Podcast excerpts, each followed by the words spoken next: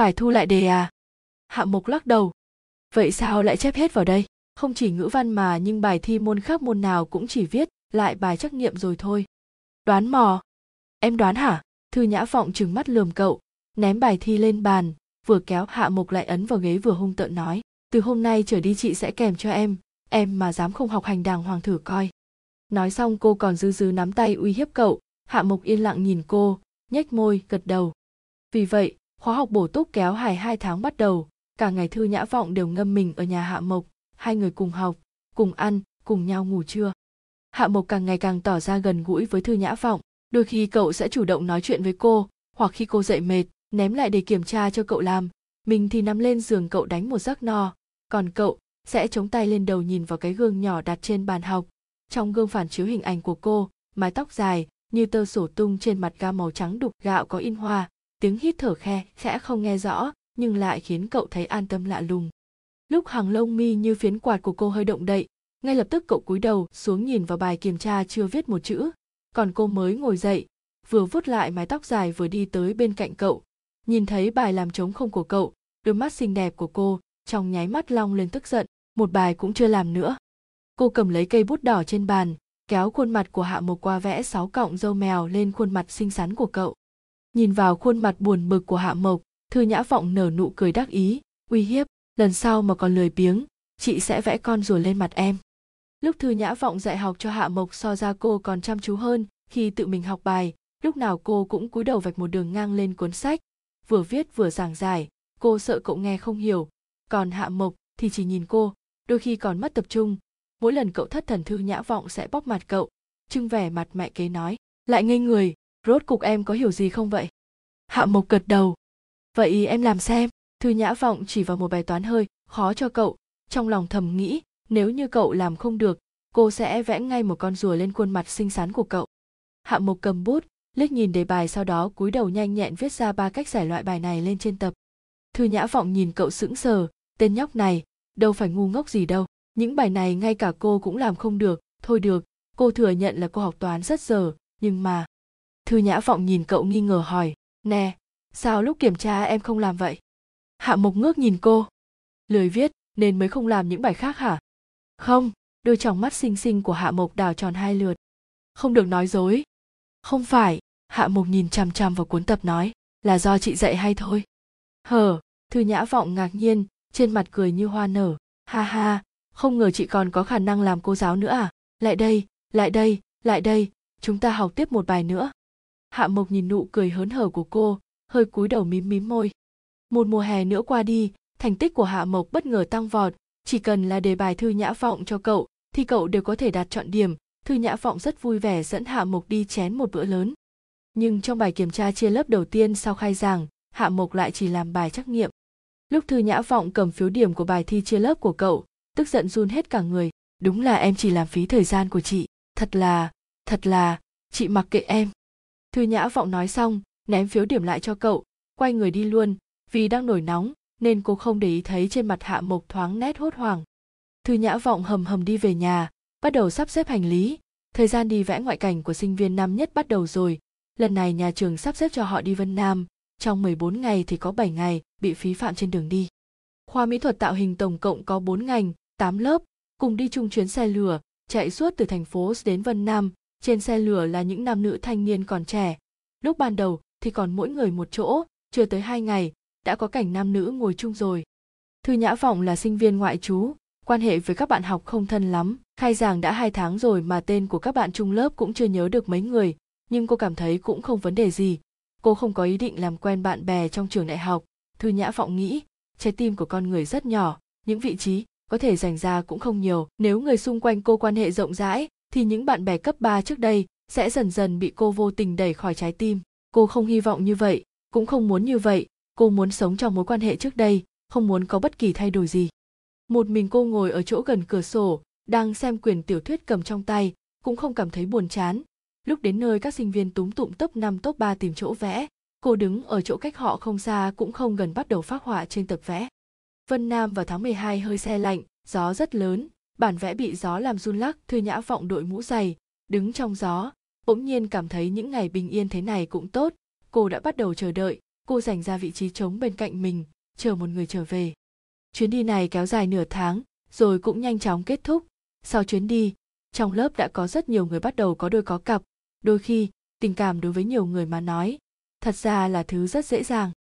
Dễ dàng đến nỗi làm thư nhã vọng không hiểu mặc kệ người khác thế nào còn cô chỉ dùng bút vẽ màu đen không ngừng phác họa lên đầy cuốn tập ký họa, trang đầu tiên của tập ký họa cô viết, đưa anh cùng đi ngắm cảnh, thư nhã vọng. Ở vân nam, cô dùng bì thư giấy cờ giáp lớn, bỏ bản phác thảo vào, viết địa chỉ rồi mang đi gửi. Cô kéo lại áo bước đi trong gió thổi, hơi hất đầu, gió làm mái tóc dài của cô tung bay, khóe môi nở một nụ cười nhẹ. Chỉ vừa nghĩ đến người nhận thư sẽ kích động thế nào, cô đã không kiềm nổi mà bật cười. Trong lòng mềm mại, khuôn mặt thêm ngọt ngào lúc thư nhã vọng về đến nhà thì đã hơn 11 giờ tối. Bà thư ra đón lấy hành lý của cô, cười yêu thương. Về rồi hả con? Vân nam chơi vui không? Thư nhã vọng gật đầu. Dạ chơi vui lắm nhưng mà mệt chết đi được.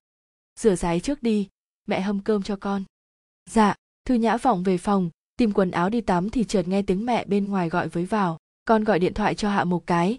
Thằng bé đó ngày nào cũng tới tìm con. Hỏi nó làm gì? Nó lại không nói.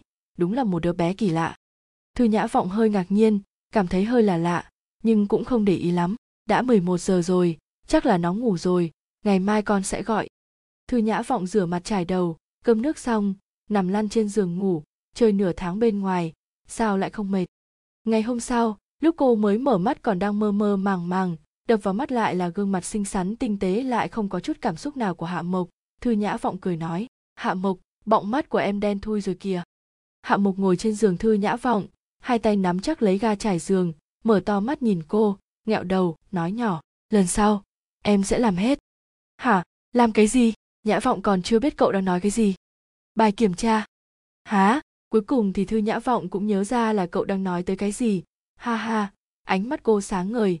Cậu nhóc tình cảm thế này là đến để xin lỗi cô, hay là nên nói, cậu bé thực sự sợ mình không thèm để ý tới cậu? À thật đáng yêu quá. Thư nhã vọng nheo mắt, cười cười nhào qua hạ mộc, nhóc hạ mộc thật đáng yêu, cho chị ôm một cái đi. Hạ mộc phản xạ rất nhanh vội vụt đứng lên, làm thư nhã vọng nhào chúng khoảng không. Cô giả bộ đáng thương nhìn cậu nói, hạ mộc, nửa tháng không gặp, không lẽ em không nhớ chị sao? Hạ mộc nhếch môi, không gật đầu cũng không lắc đầu. Không nhớ à? Thư nhã vọng nháy nháy mắt với cậu. Hạ mộc sổ môi, quay mặt đi nói, không nhớ, chị cũng đâu có gọi điện cho em. Gì? Cái này gọi là không nhớ à? Giận cũng lâu đấy nhỉ?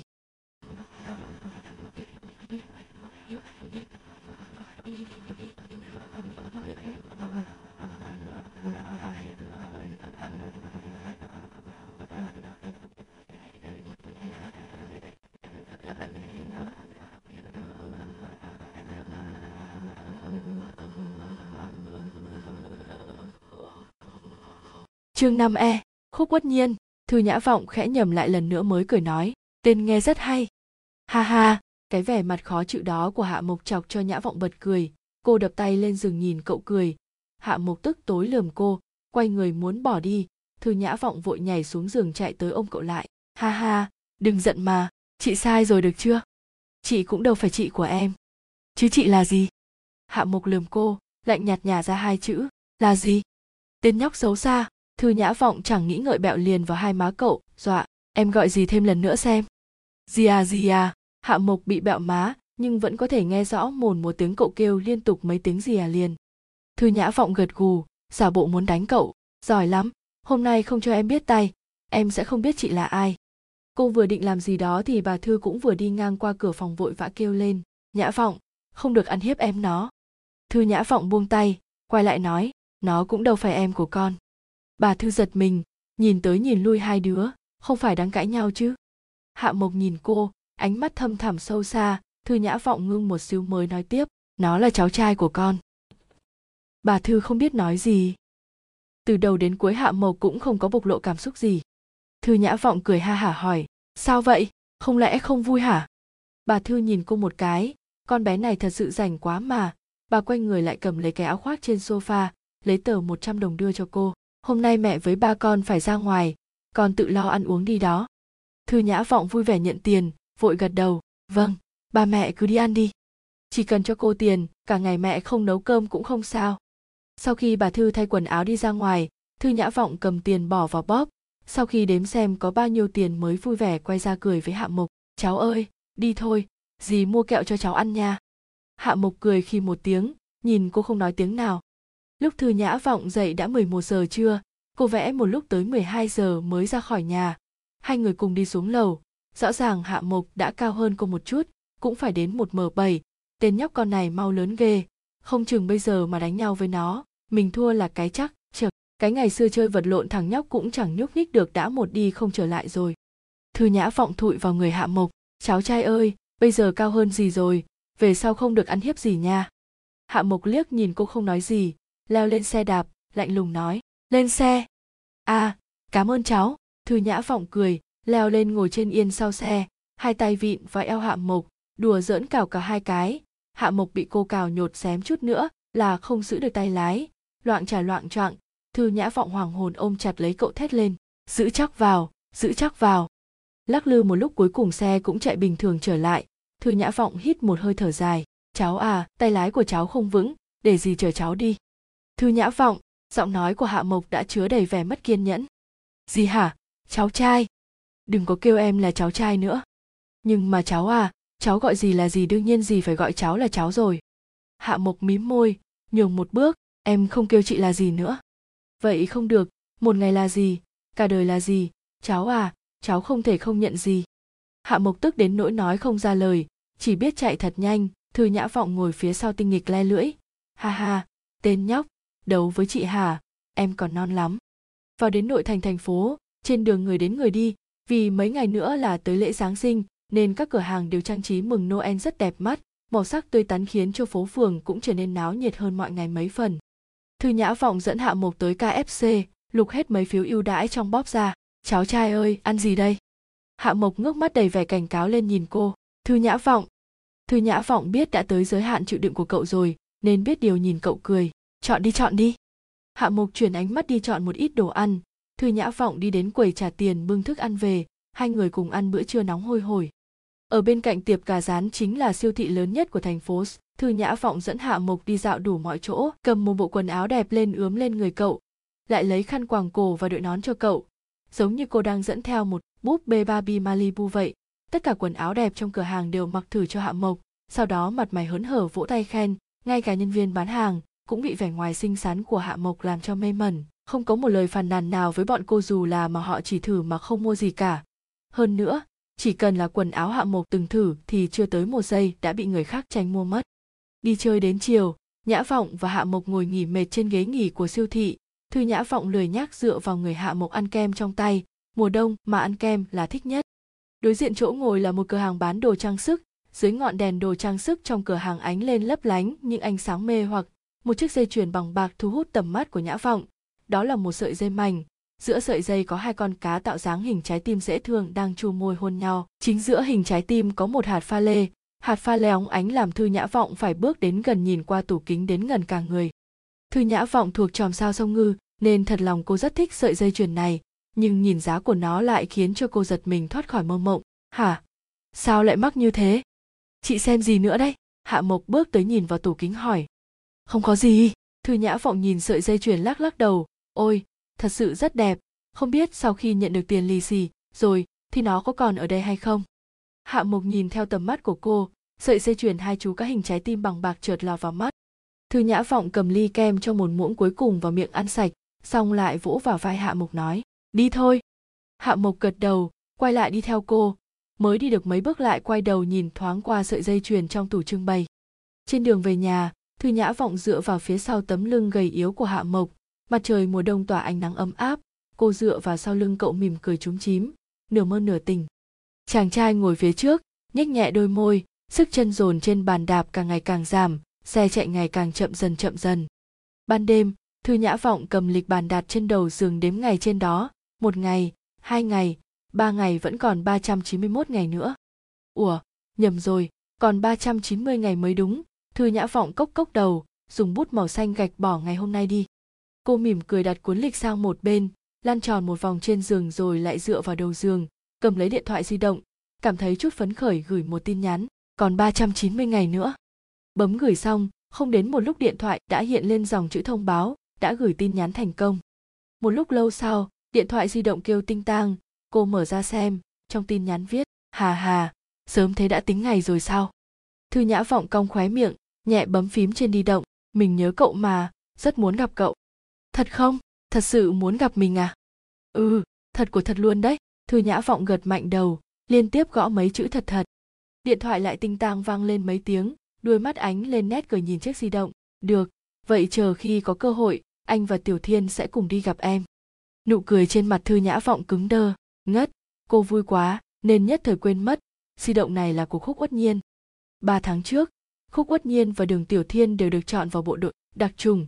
Kỷ luật trong quân đội rất nghiêm, ít khi có cơ hội liên lạc với bên ngoài. Ông khúc thật lòng rất nhớ con nên đã mua một chiếc điện thoại di động, nhờ người quen trong đơn vị lén đưa vào cho con trai.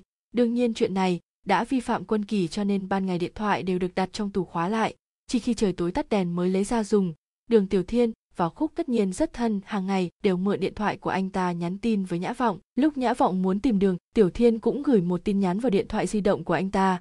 Có điều sau khi cô gửi tin nhắn đi, tin trả lời đều là từ đường tiểu thiên, nhưng không ngờ lần này lại là khúc tất nhiên. Thư nhã vọng liếm môi, hơi xấu hổ nhắn lại, sao lại là anh ạ? Hi hi. Một lát sau, bên kia trả lời, tiểu thiên bị thầy hướng dẫn gọi đi, tiện thể anh trả lời tin nhắn thôi. À thư nhã vọng nhắn lại một chữ hơi mất hứng, cái gì mà tiện thể. Tiểu thiên không có đó, thì để lần khác là được. Cô gõ một biểu tượng cảm xúc, rõ thật là muốn chết. Âm báo tin nhắn lại vang lên, mở ra xem. Giận à? Đâu có. Thư nhã vọng phủ nhận, dù cho có tức giận, cũng không nói với anh ta. Khúc bất nhiên, vậy sao không nói gì? Thư nhã vọng không nghĩ gì nhắn lại. Em với anh có gì hay để nói? Sau khi gửi xong, thật lâu cũng không thấy có tin nhắn lại. Thư nhã vọng gãi đầu nghĩ có phải lúc nãy nói chuyện hơi quá đáng không nhỉ? Cô cảm thấy hơi lo lắng nhắn lại. Sao không nói gì? Giận à? Một lát sau, điện thoại tinh tao một tiếng, mở ra thì thấy trên đó viết, không, có điều đâu có gì hay để nói chuyện với em. Thư nhã vọng nhìn tin nhắn khoái miệng co rúm lại, chợt, tên đàn ông nhỏ mọn. Gì không thèm quan tâm hắn. Ngày lễ giáng sinh, thư nhã vọng cũng bình thường giống như mọi ngày, vừa thong thả uống sữa bỏ vừa híp mắt nhìn ra hành lang, trời hôm nay rất lạnh cô không muốn đi xe đạp mà dự định ngồi xe đi học. Xe đưa rước chỉ chuyên đưa đón học sinh vị thành niên. Còn như nhã vọng đã lên đến đại học, mà vẫn còn mặt dày mày dạn lên xe đưa rước ngồi. Trong đơn vị này, cô cũng là người đầu tiên. Thư nhã vọng quen nơi quen trốn trèo lên xe. Mấy đứa nhóc trong xe đều quen cô. Mỗi đứa đều cười tươi giói gọi cô. Chào buổi sáng chị nhã vọng. Thư nhã vọng vẫy vẫy tay, cười với bên này, cười với bên kia. Cuối cùng mới ngồi vào chỗ ngủ gà ngủ gật thỉnh thoảng bên tai lại vang lên tiếng bọn nhỏ ồn ào vui vẻ, thoát một cái cả chiếc xe đột nhiên trở nên yên lặng lại. Thư nhã vọng hiếu kỳ mở mắt xem, thì thấy một cậu nhóc đang bước lên cửa xe, áo khoác ngoài màu đen. Cậu ta cúi đầu, tóc mái mềm mại che đi đôi mắt, để lộ cái mũi thẳng thanh tú và cái cằm thon thon. Không biết tại sao, nhiệt độ trong xe vốn đang ấp áp thế, nhưng từ khi cậu ta xuất hiện, trong nháy mắt bầu không khí trở nên âm u, lúc cậu ta hơi ngước lên, bên dưới đôi mắt sâu hút có một quầng thâm đen xì đập ngay vào mắt đôi mắt cậu không chứa ai. Nó trống rỗng đến đáng sợ. Có vẻ như mọi hình ảnh đều không thể lọt vào trong mắt cậu. Cậu đi ra chỗ ngồi phía sau, bên trong xe, chỉ dội lại tiếng bước chân đơn độc của mình cậu. Lúc cậu đi tới chỗ cuối cùng, trong ánh mắt trống hoác phản chiếu hình bóng của một cô gái cô gái đó cười tươi nhìn cậu. Cô kéo cậu ngồi xuống bên cạnh, ngáp một cái rồi hỏi, em ăn sáng chưa? Hạ mộc lắc đầu. Thư nhã vọng thỏ tay vào túi lấy một ổ bánh mì phết bơ đưa cho cậu. Cho em. Hạ mộc lại lắc đầu thư nhã vọng nheo mắt lại nhìn cậu. Hạ mộc mím chặt môi, nhận lấy ổ bánh, chậm chạp gỡ giấy gói ra, gặm một miếng mà không vui vẻ gì. Thư nhã vọng cười diễu sợ thuốc độc à? Sao ăn mà miễn cưỡng vậy? Em không thích ăn đồ ngọt. Hạ mộc nói nhỏ. Thư nhã vọng nhìn cậu thấy hơi khó tin, coi kìa vừa nãy giọng điệu của cậu giống như là đang trách móc, nhưng trách móc mà khuôn mặt lại, không biểu hiện tí cảm xúc nào, thực sự dễ thương ngộ nghĩnh quá. Thư nhã vọng nheo mắt lại, thật lòng muốn ôm cậu nhóc một cái hạ mộc cúi đầu nhìn ổ bánh mì, không để ý đến ai đó bên cạnh đang mưu tính trong lòng. Một tay cậu cầm ổ bánh, một tay ngắc ngứ đút vào trong túi áo khoác. Trong túi áo có một chiếc hộp cương cứng. Cậu nắm chắc cái hộp trong tay. Mím môi, nhìn ổ bánh mì. Lựa một chỗ ít bơ cắn một miếng. Nhai hai cái mới nói, hôm nay là lễ giáng sinh đó. Ừ phải. Rồi sao? Thư nhã vọng lại lấy một ổ bánh mì trong túi ra. Lần này là bánh mì trà bông. Cô gỡ gói giấy, đưa cho hạ mộc sau đó cầm lại ổ bánh quết bơ lên ăn. Hạ mục ngần người nhìn ổ bánh mì trà bông trong tay, lại nhìn thư nhã vọng đang ăn ổ bánh mì mình vừa ăn mà không tỏ ý gớm ghét chút nào, bàn tay trong túi áo chậm chậm nhấc lên, chiếc hộp trong tay càng bị siết chặt hơn. Lễ giáng sinh, sau đó thì sao? Thư nhã vọng vừa ăn bánh mì vừa hỏi, rất hiếm khi hạ mục lại chủ động tìm đề tài để nói chuyện với cô.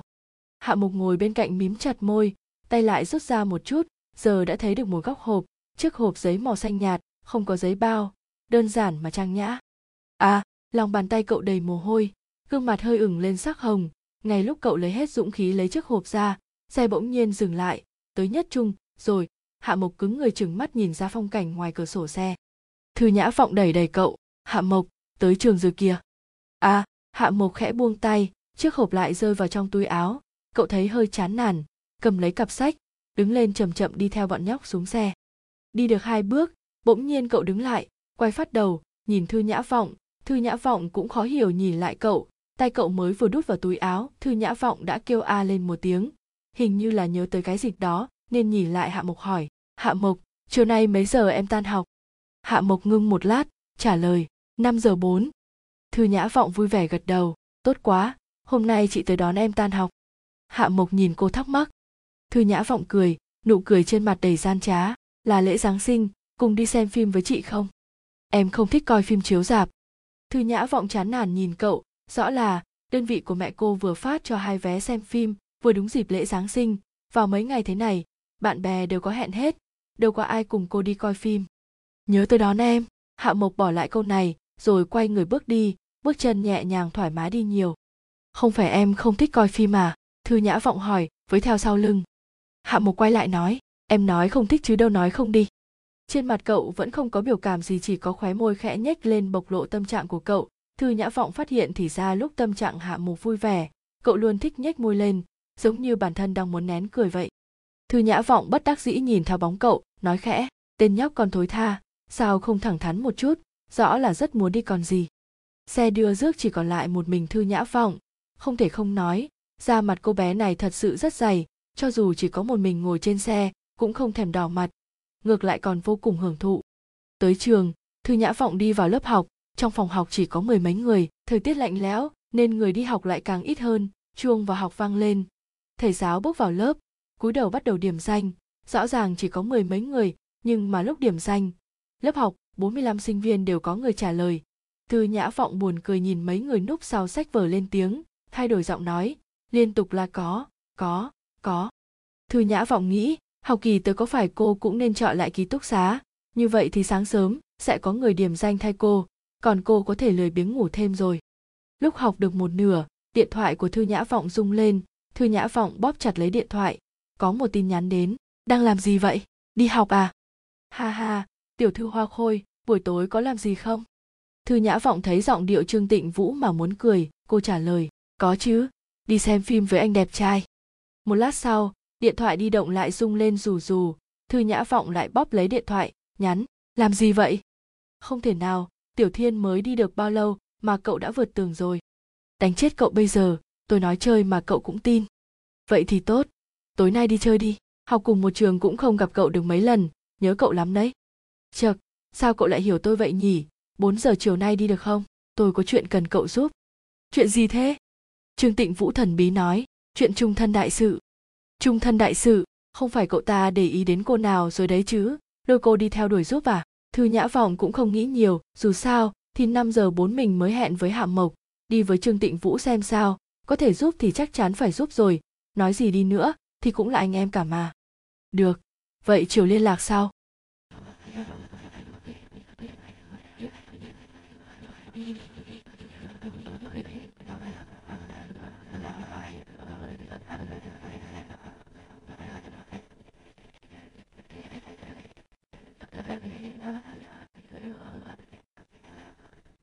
Chương 6B, hẹn hò đêm Giáng sinh 2, đến tận 4 giờ rưỡi, Thư Nhã Vọng mới nhận được điện thoại của Trương Tịnh Vũ. Trong điện thoại cậu ta rất phấn khích bảo cô nhanh nhanh qua đi.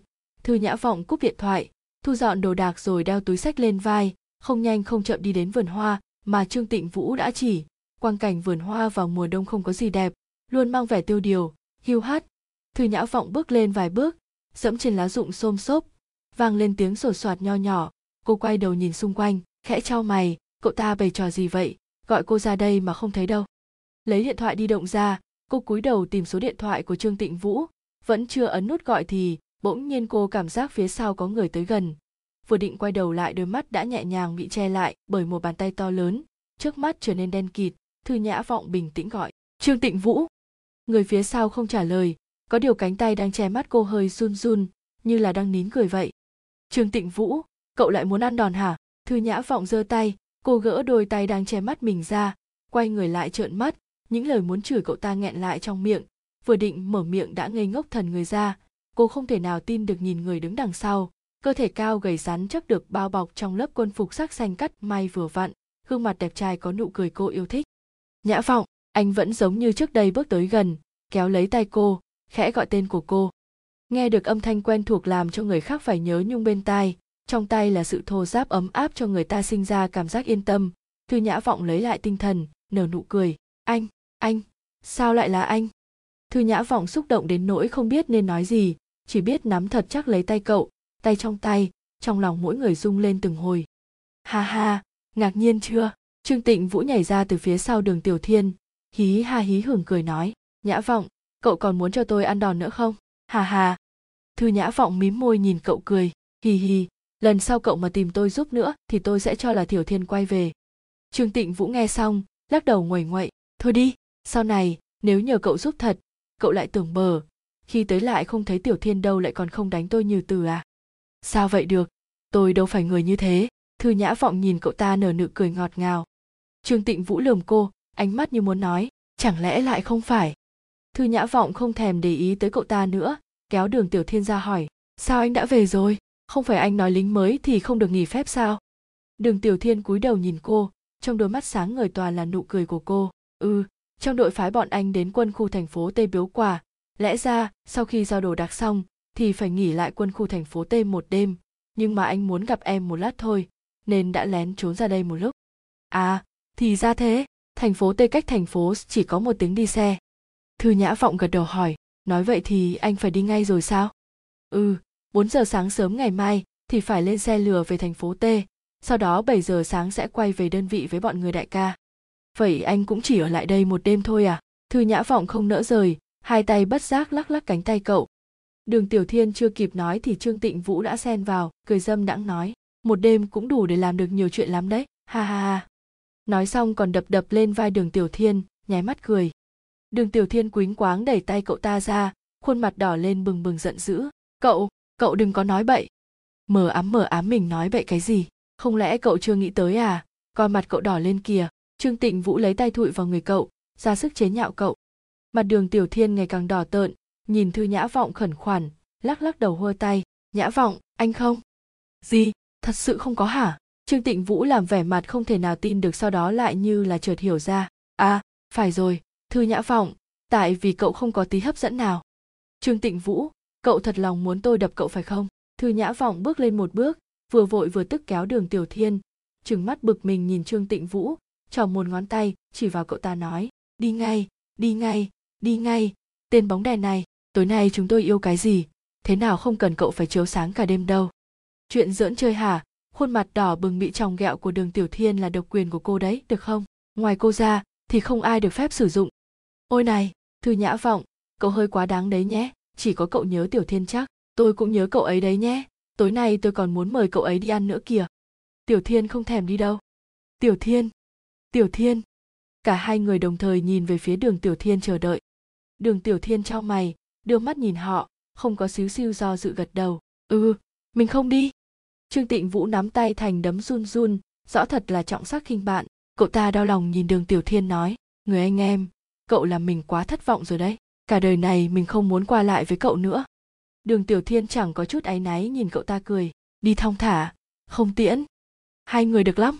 Tôi sẽ nhớ kỹ đấy. Trương tịnh vũ trưng ra vẻ mặt bị tổn thương sâu sắc. Ôm trái tim ê chề bỏ đi. Thật ra trong lòng lại nghĩ, quá tốt. Không đi đúng là quá tốt. Tiết kiệm bớt tiền cơm.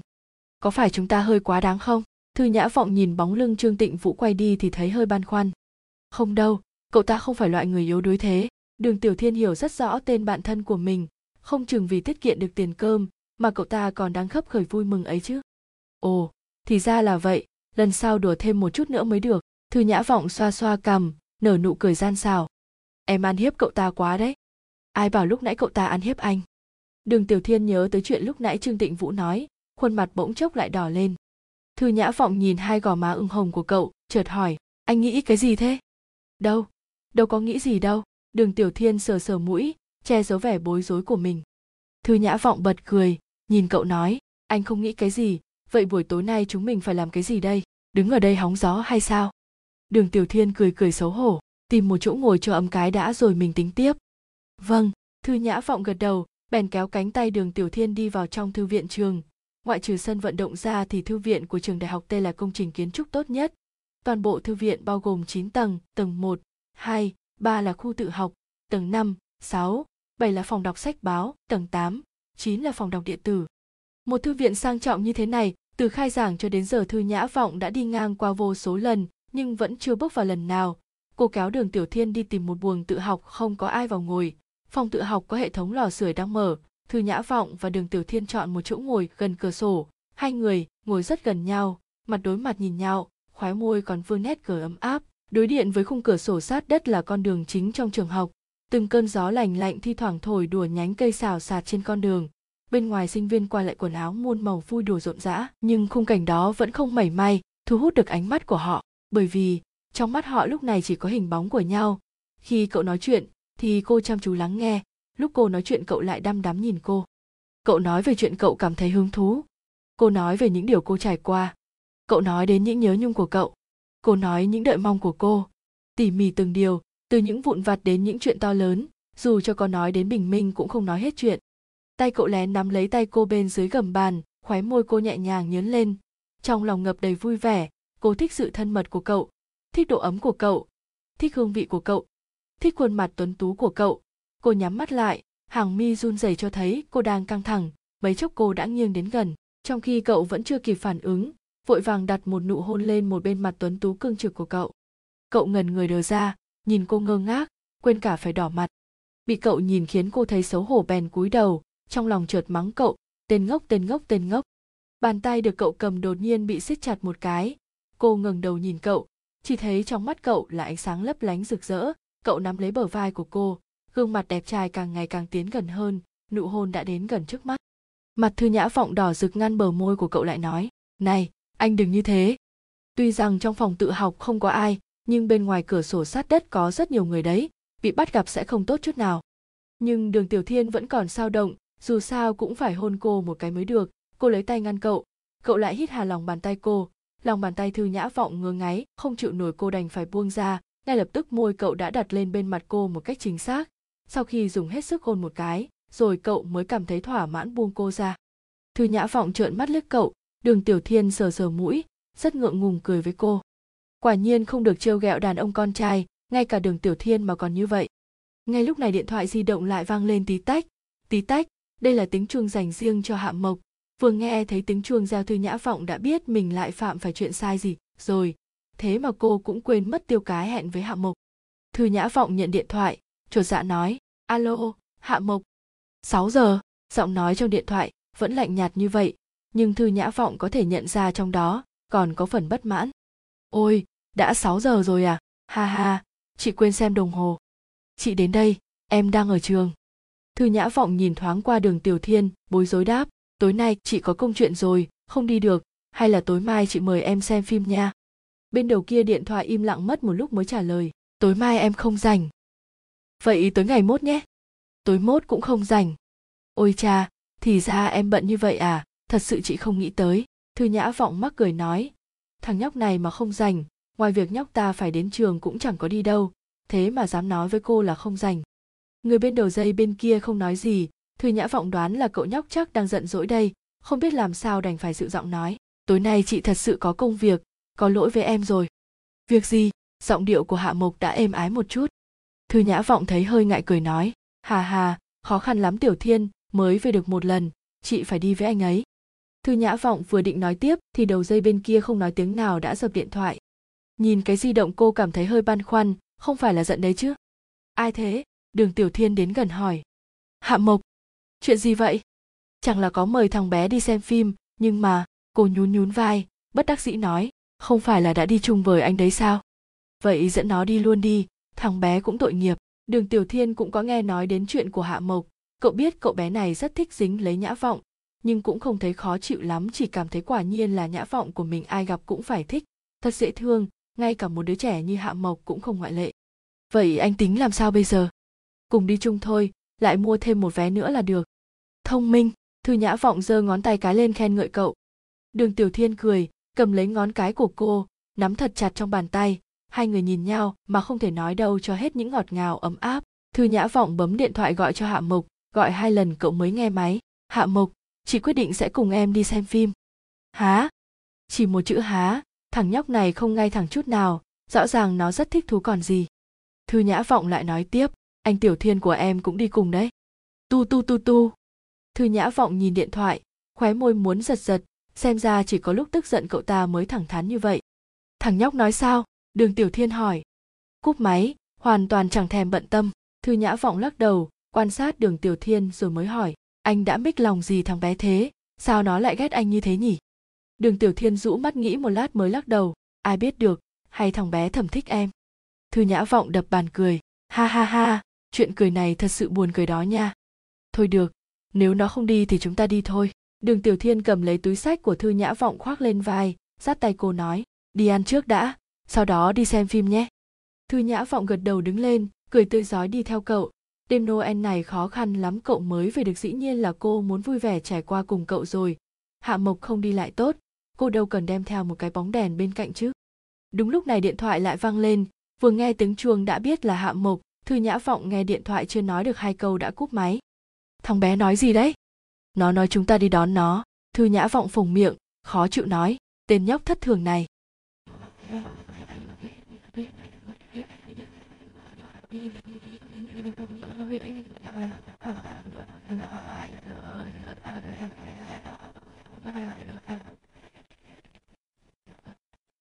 Chương 6C, hẹn hò đêm Giáng sinh ba. Cuộc hẹn tối hôm đó trở thành một cuộc hẹn thật kỳ quái. Hạ Mộc chỉ cần đứng một bên không cần làm chuyện gì trên người cậu cũng đã tản ra khí lạnh âm u đến nỗi, khiến cho bầu không khí bỗng chốc trở nên lạnh như băng. Cho dù Thư Nhã Vọng và Đường Tiểu Thiên đã cố gắng hầm nóng bầu không khí nhưng bao giờ cũng ôm lấy thất bại bởi không gian đầy áp lực của Hạ Mộc.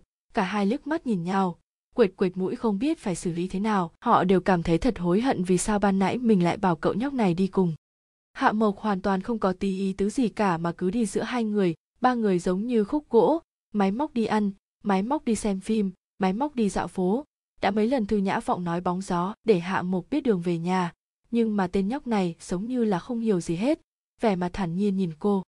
Thư nhã vọng bị đối xử như vậy thì chỉ còn biết thở dài hết cách. Mãi cho đến hơn 9 giờ tối, người qua lại trên đường càng ngày càng ít đi, trời nhanh chóng trở lạnh, một cơn gió lạnh buốt thổi qua, thư nhã vọng lạnh run cả người. Đường tiểu thiên dừng bước nghiêng người nhìn thư nhã vọng nói, không còn sớm nữa, để anh đưa bọn em về. Thư nhã vọng rụt cổ lại, mũi lạnh cóng đến đỏ bừng lên, cô rậm giận hai chân lạnh ngắt hỏi, vậy còn anh? Anh về nhà à? Đường tiểu thiên lắc đầu anh không có về. Nếu như để ba anh biết anh lén chạy về đây, chắc chắn sẽ lột ra anh. Vậy một mình anh lang thang trên đường cho tới sáng sao? Sao vậy được? Anh đưa các em về trước. Sau đó thì đi tìm trương tịnh vũ, tối sẽ ở lại trong ký túc xá của cậu ta. Thư nhã vọng đưa tay ra kéo lấy cậu, cảm thấy không nỡ, lắc lắc người cậu. Đừng đi mà, khó khăn lắm anh mới trở về. Em với anh đi đến chỗ đợi xe ở trạm xe lửa ngồi đêm nay đi. Nhưng mà em không về nhà liệu có ổn không? Tìm một cái câu nói dối mẹ em là được. Đường tiểu thiên nghĩ một lát, lắc đầu. Không được 4 giờ sáng ngày mai anh phải đi rồi, một mình em ở ngoài anh sẽ lo. Không có chuyện gì đâu, em ngồi đợi ở phòng chờ với anh đến tản sáng, thì đi là được rồi. Thư nhã vọng đong đưa cánh tay cậu, cô không muốn xa cậu, cho dù chỉ bên nhau một phút thôi cũng tốt lắm rồi. Đường tiểu thiên thấy thư nhã vọng như vậy, thật sự không đành lòng từ chối cô. Cậu cũng không muốn từ chối, mím miệng cười gật mạnh đầu cậu không phải không muốn ở bên cạnh cô nhiều hơn một chút. Thư nhã vọng thấy cậu đã đồng ý, rất hài lòng nhìn cậu cười, tay hai người cũng tự nhiên nắm chặt lấy nhau. Trong mắt của họ bây giờ, chỉ thấy được toàn những cảm xúc ngọt lịm. Hạ mục cụp mắt xuống, nhìn lướt qua mười ngón tay đan vào nhau của họ, ánh mắt càng thêm phần lạnh lùng. Thư nhã vọng quay người, nhìn hạ mục nói, bọn chị đưa em về nhà trước nhé. Không cần đâu. Hạ mộc hờ hứng từ chối. Em sao thế? Em biết đường. Giọng của hạ mộc rất khẽ nghe có vẻ rất mệt mỏi. Thư nhã vọng không biết làm sao đành nhìn đường tiểu thiên, đường tiểu thiên cười. Vậy để tự cậu ấy trở về đi, hạ mộc cũng 15 tuổi rồi, em cũng không cần bảo vệ cậu ấy quá. Cũng phải, hạ mộc đã là một tiểu nam từ hán rồi đấy nhỉ? Thư nhã vọng giật ống tay áo hạ mộc, cười dặn, hạ mộc, ngồi xe tuyến số 16 về nhé, biết chưa? Đừng đi quá chạm đấy. Hạ mộc ngước lên nhìn cô thật sâu, sau đó không nói gì cả, gật đầu rồi quay người đi về phía trạm xe buýt công cộng thư nhã vọng và đường tiểu thiên đứng bên cạnh cậu, lúc xe số 16 tới. Thư nhã vọng đẩy nhẹ cậu một cái. Xe tới rồi. Xe buýt chờ tới trước mặt họ, cửa xe tự động mở ra. Hạ mộc bước lên, ngồi ở một chỗ gần cửa sổ. Thư nhã vọng đứng bên ngoài xe, phất tay cười với cậu. Hạ mộc lẳng lặng nhìn cô và đường tiểu thiên, hai tay đút trong túi áo, nắm chặt chiếc hộp trong túi áo bên phải đến phát đau. Xe chậm rãi lăn bánh. Cậu không quay đầu lại, mặc cho cảnh vật trước mắt có thay đổi mặc cho cô gái kia đã rơi lại phía sau đôi xe. Tối đó, cậu về đến nhà lại lấy hộp quà ra, nhẹ nhàng mở hộp, dưới ánh đèn, sợi dây chuyền bằng bạc chiếu những tia sáng lấp lánh đẹp đẽ. Hai con cá hôn môi đáng yêu trâu mơ sát vào nhau. Cậu nhìn một lúc, ngay sau đó liền ném cả dây chuyền và hộp đựng vào thùng rác, mắt hững hờ nhìn về phía trước. Qua rất lâu rất lâu, cậu lại đứng dậy, lấy chúng ra khỏi thùng rác, nhìn một cái, cắn cắn môi, lại cất vào trong ngăn kéo. Thư nhã vọng tìm đại một lý do nói với mẹ cô nói bạn học nằm viện. Gia đình không ai ở thành phố nên cô đến bệnh viện tiện việc giúp đỡ bạn. Có lẽ bình thường thư nhã vọng cũng tốt tính như thế, nên bà thư hoàn toàn không có nghi ngờ gì, dặn dò cô chăm bạn cho tốt. Bản thân cũng phải chú ý nghỉ ngơi. Thư nhã vọng thấy mẹ đồng ý rồi, nên mau chóng cúp điện thoại. Cô rất sợ mẹ sẽ tìm ra kẽ hở nào đó. Đường tiểu thiên đợi tin của cô cũng rất hồi hộp. Thư nhã vọng tinh nghịch giơ tay ra dấu chiến thắng để cậu nhìn thấy. Nhã vọng nhã vọng đường tiểu thiên xúc động ôm lấy cô, cậu rất hạnh phúc, rất hạnh phúc ôm cô vào lòng. Mặt thư nhã vọng đỏ dần để mặc cho cậu ôm mình càng người, lẽ ra lạnh cóng thế nhưng trong nháy mắt đã nóng như lửa đốt, trái tim cũng đập nhanh hơn. Tiểu thiên, thư nhã vọng khẽ gọi cậu. Đường tiểu thiên không động đậy, chỉ khẽ ừm, một tiếng. Em thích anh ôm em như thế này, cô thích cái ôm của cậu, ấm áp và vững chãi, sạch sẽ lại yên bình, nó làm cô mơ mơ, màng màng nhắm mắt lại, muốn dựa vào lồng ngực cậu trọn đời cánh tay đường tiểu thiên lại thít chặt hơn một chút nữa. Cậu vùi mặt vào tóc cô, môi cậu vườn bên tai cô, nói nho nhỏ, anh ôm em thế này mãi được chứ? Như thế này, mãi cho đến bình minh nhé. Trong lòng thư nhã vọng rung mạnh lên một cái, cảm giác miệng lưỡi như khô khốc, cô mím môi, nhắm mắt lại ngoan ngoãn gật đầu. Trong đầu đường tiểu thiên vang lên âm thanh ầm ầm như tiếng trống. Cậu không biết nên hình dung cảm giác bây giờ là như thế nào, ngọn lửa tình yêu trong trái tim bùng cháy mãnh liệt thanh niên tuổi trẻ thường không thể kiềm chế được những cảm xúc mạnh mẽ của mình. Họ đã yêu thì tình yêu đó sẽ rất sâu sắc. Họ muốn gần gũi với người mình yêu, muốn được ôm người mình yêu, muốn được giữ lấy người mình yêu. Họ muốn ôm lấy nhau, họ muốn được là duy nhất. Họ muốn khắc ghi thật sâu tình cảm đó.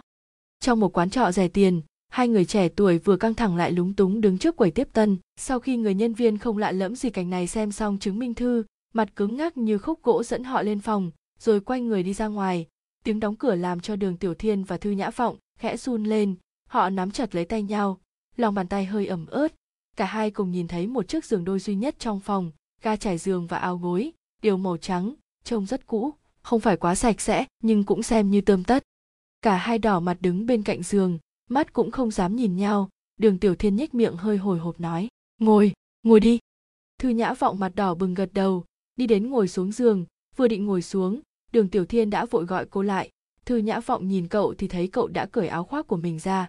Thư nhã vọng càng đỏ mặt không dám nhìn cậu. Đường tiểu thiên thấy biểu hiện của cô, ngay lập tức trở nên bối rối. Không phải đâu, không phải, vừa nói vừa trải áo khoác lên giường, đỏ mặt nói, giường bẩn. Thư nhã vọng đỏ mặt cười xùy một tiếng, nhìn cậu ngốc nghếch như thế, đâu có giống bộ dạng đầy khí thế vừa nãy kéo cô đi thuê phòng. Đường tiểu thiên bị cô cười càng thêm đỏ mặt, sờ sờ mũi ngồi xuống cái ghế bên cạnh giường, thư nhã vọng cũng ngồi lên cái áo khoác quân phục mà cậu trải. Đường tiểu thiên muốn làm dịu cảm giác xấu hổ nên hỏi, muốn xem phim không? Không muốn. Thư nhã vọng ngáp một cái vẻ mệt mỏi. Mệt lắm hả? Đường tiểu thiên dịu dàng hỏi cô. Cô gật đầu, cậu lại quệt mũi nói, vậy em ngủ đi. Thư nhã vọng dụi dụi hai mắt sắp mở không nổi hỏi, anh không ngủ hả? Anh anh canh cho em ngủ. Đồ ngốc. Thư nhã vọng cười mắng cậu một câu, rồi cởi giày và vớ chân ra. Cô vừa giơ tay cởi áo khoác, thì đường tiểu thiên đã đỏ bừng mặt quay đầu chỗ khác. Thư nhã vọng buồn cười nhìn cậu.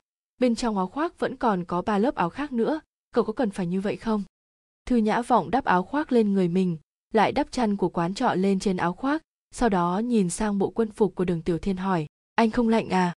Trong phòng không lắp điều hòa, cậu ấy không mặc áo khoác nên lạnh cóng cả rồi. Đường tiểu thiên liếm môi, lắc đầu, không lạnh vừa nói xong đã hát hơi hai cái. Thư nhã vọng nhìn cậu thấy hơi bực. Sao nào? Còn đợi em mời anh sao? Đâu phải chưa từng ngủ cùng nhau bao giờ. Trước năm bảy tuổi, hai người vẫn thường ngủ cùng nhau đấy thôi. Đường tiểu thiên cười hì hì, co người lại gần, cởi giày ngồi lên giường. Cậu đặt áo khoác sang một bên. Xốc một góc chăn lên cuộn người chui vào. Chân cậu thật sơ ý đụng vào chân cô. Chân cô lạnh như băng, thật lạnh. Cậu trao mày, yêu thương nói. Sao chân em lạnh vậy? Thư nhã vội nghiêng người nhìn cậu, lắc đầu, em không biết. Đường tiểu thiên đưa chân qua kéo chân của cô lại, dùng hai chân mình trà sát chân của cô. Cậu muốn làm cho chân cô ấm một chút. Thư nhã vọng nở nụ cười ngọt ngào với cậu, nũng nịu dựa lại gần nói, tay em cũng lạnh nữa. Đường tiểu thiên kéo lấy tay cô, ủ trong lòng bàn tay, cẩn thận xoa xoa, không ai biết là ai nhích đến gần trước. Hai người chậm chậm chậm chậm ôm chặt lấy nhau, cậu nắm lấy tay cô, cuốn lấy chân cô nhẹ nhàng đến gần đặt một nụ hôn lên mặt cô, giống như nụ hôn trong buổi chiều hôm đó, vừa chạm vào đã rời ra, cô ngước mặt lên. Trong mắt toàn là ý cười, cậu không kiềm được lại hôn lên đôi mắt xinh đẹp của cô, khóe miệng dương lên, khẽ chạm vào sau đó tách ra, nhưng cũng không biết thế nào nụ hôn lại ngày càng trở nên dữ dội, thân thể cô trở nên mềm mại hơn để mặc cậu tùy ý tiếp cận, dùng răng mà cắn, dùng đầu lưỡi để hình dung, cố gắng muốn khắc sâu nụ hôn này, cậu cảm thấy có một ngọn lửa đang thiêu đốt mình tay chân lạnh băng của cô nhanh chóng ấm hơn. Cô nhìn cậu chẳng biết làm sao. Cậu đặt những nụ hôn lên cơ thể cô. Bàn tay cậu chậm rãi chuyển động. Trái tim cô nảy lên thật mạnh. Cô không biết làm sao bây giờ. Chỉ còn biết nhìn cậu như thế. Chương 6D, trưởng thành. Ngay lúc bầu không khí trong phòng đang nóng lên hừng hực điện thoại di động của thư nhã vọng bỗng nhiên vang lên tiếng chuông tinh tang gấp gáp. Giống như hai đứa trẻ vừa làm chuyện có lỗi họ hoảng hồn luống cuống tay chân tìm điện thoại. Cuối cùng đường tiểu thiên chui ra khỏi chăn chờ người lấy điện thoại di động trong túi áo khoác của thư nhã vọng ra đưa cho cô. Thư nhã vọng vội vàng cầm lấy. Cô quay lưng lại đỏ mặt. Thở hổn hển. Cô hít sâu một hơi, rồi mới nghe điện thoại. Alo, mẹ ạ. Con đang ở đâu? Con con đang ở bệnh viện mà. Thư nhã vọng hơi trột dạ đáp. Con còn dám nói dối nữa. Con quá lắm rồi. Bây giờ còn dám nói dối mẹ nữa. Rốt cuộc là con đang ở đâu? Giọng bà thư giống lên. Vang ra tới bên ngoài. Con con thư nhã vọng sợ quá không biết, nên trả lời sao mới tốt. Có phải con đang ở chung với đường tiểu thiên không? Bà thư lớn tiếng hỏi. Thư nhã vọng thấy chuyện bị lộ nên đành gật đầu thừa nhận. Dạ. Con về đây ngay cho mẹ. Con mới mấy tuổi? Mới mấy tuổi chứ hả? Con ở đâu? Nói ngay. Thư nhã vọng nhăn mày nghe tiếng la của mẹ. Cô giơ điện thoại xa lỗ tai một chút. Chờ mẹ mắng xong sau đó mới nói tên một quán mcdonald's gần nhà trọ. Bà thư thở hổn hển bảo thư nhã vọng chờ trong quán.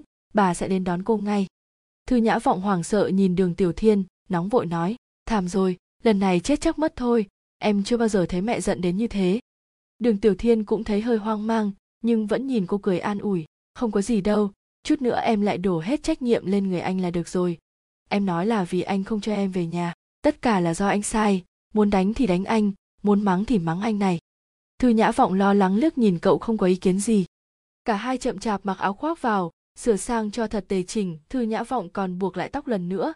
Đèn trong nhà nghỉ rất tối, hai người cũng không phát hiện thấy có điểm nào bất thường, nhưng lúc tới quán mcdonald's, dưới ánh đèn sáng trưng, do nụ hôn lúc nãy nên trong mắt vẫn còn lóng lánh, trên khuôn mặt yêu kiều ửng lên sắc đỏ hay hay tất cả mọi thứ đều chứng tỏ mới, vừa rồi cậu đã thế nào với cô? Đường tiểu thiên thấy thư nhã vọng như thế cũng âm thầm đỏ mặt, trong lòng dù có hơi sợ nhưng cũng rất vui vẻ, sợ là vì lúc nữa thôi là ba nhã vọng sẽ tới sẽ mắng cô ấy. Nhưng cảm giác lo sợ cũng chỉ đến chừng mấy giây. Sau đó lại là niềm vui. Vui chính vì vừa rồi có thể cùng cô thân mật như thế. Nháy mắt đó, quả thật giống như một giấc mơ. Vui hơn nữa là cậu đã có thể tuyên bố quan hệ của họ trước mặt người lớn. Nếu như mẹ của nhã vọng bắt cậu chịu trách nhiệm, chắc chắn cậu sẽ gật mạnh đầu đồng ý. Còn cười. Anh còn cười được nữa sao? Thư nhã vọng lườm mắt nhìn đường tiểu thiên đang mím môi cười trộm. Đường tiểu thiên cào cào tóc, lại cười hô hô ngốc nghếch. Một lúc sau một chiếc xe jeep quân dụng chạy đến trước cửa quán mcdonald's. Người xuống xe trước tiên chính là ông đường. Đường tiểu thiên thấy ba của cậu tới, trong lòng hơi căng thẳng, chợt đứng nghiêm lại. Cậu hơi sợ khi nhìn thấy khuôn mặt đầy vẻ dọa dẫm của ba. Đi sau chú đường là ba của nhã vọng, sắc mặt cũng rất khó coi. Chú đường đi tới, chưa nói câu nào đã đá một đá. Đường tiểu thiên bị đá lui về sau một một bước. Cậu còn chưa đứng vững thì ông đường đã lại phun một nắm đấm tới đường tiểu thiên bị đá té nhào xuống mặt đường đụng vào phía sau thân xe. Thư nhã vọng mở to hai mắt, đau lòng khóc nấc lên, đừng đánh nữa, chú, đừng đánh cậu ấy nữa. Ông đường chỉ vào mũi đường tiểu thiên, mày là một tên đào ngũ, mày dám là một tên đào ngũ. Con con không có. Đường tiểu thiên bụng mặt giải thích, không báo cáo, không xin phép, tự ý rời khỏi đội chính là đào ngũ. Nếu đang trong chiến tranh, mày muốn cho người ta bắn chết mày phải không? Chú đừng nổi giận đùng đùng bước lại đá một đá mày trốn về đây làm gì? Trong đầu chỉ biết nghĩ đến đàn bà con gái. Mày là một quân nhân tồi. Thư nhã vọng đứng bên cạnh, khóc thút thít. Nước mắt rơi không ngừng. Bà nhã vọng cũng thở hổn hà hồn hển kéo cô đi. Khóc? Con còn biết khóc à? Thật mất mặt. Lên xe cho ba. Về nhà cho mẹ con, chị con. Thư nhã vọng kéo giật tay ba lại, khóc lóc van xin.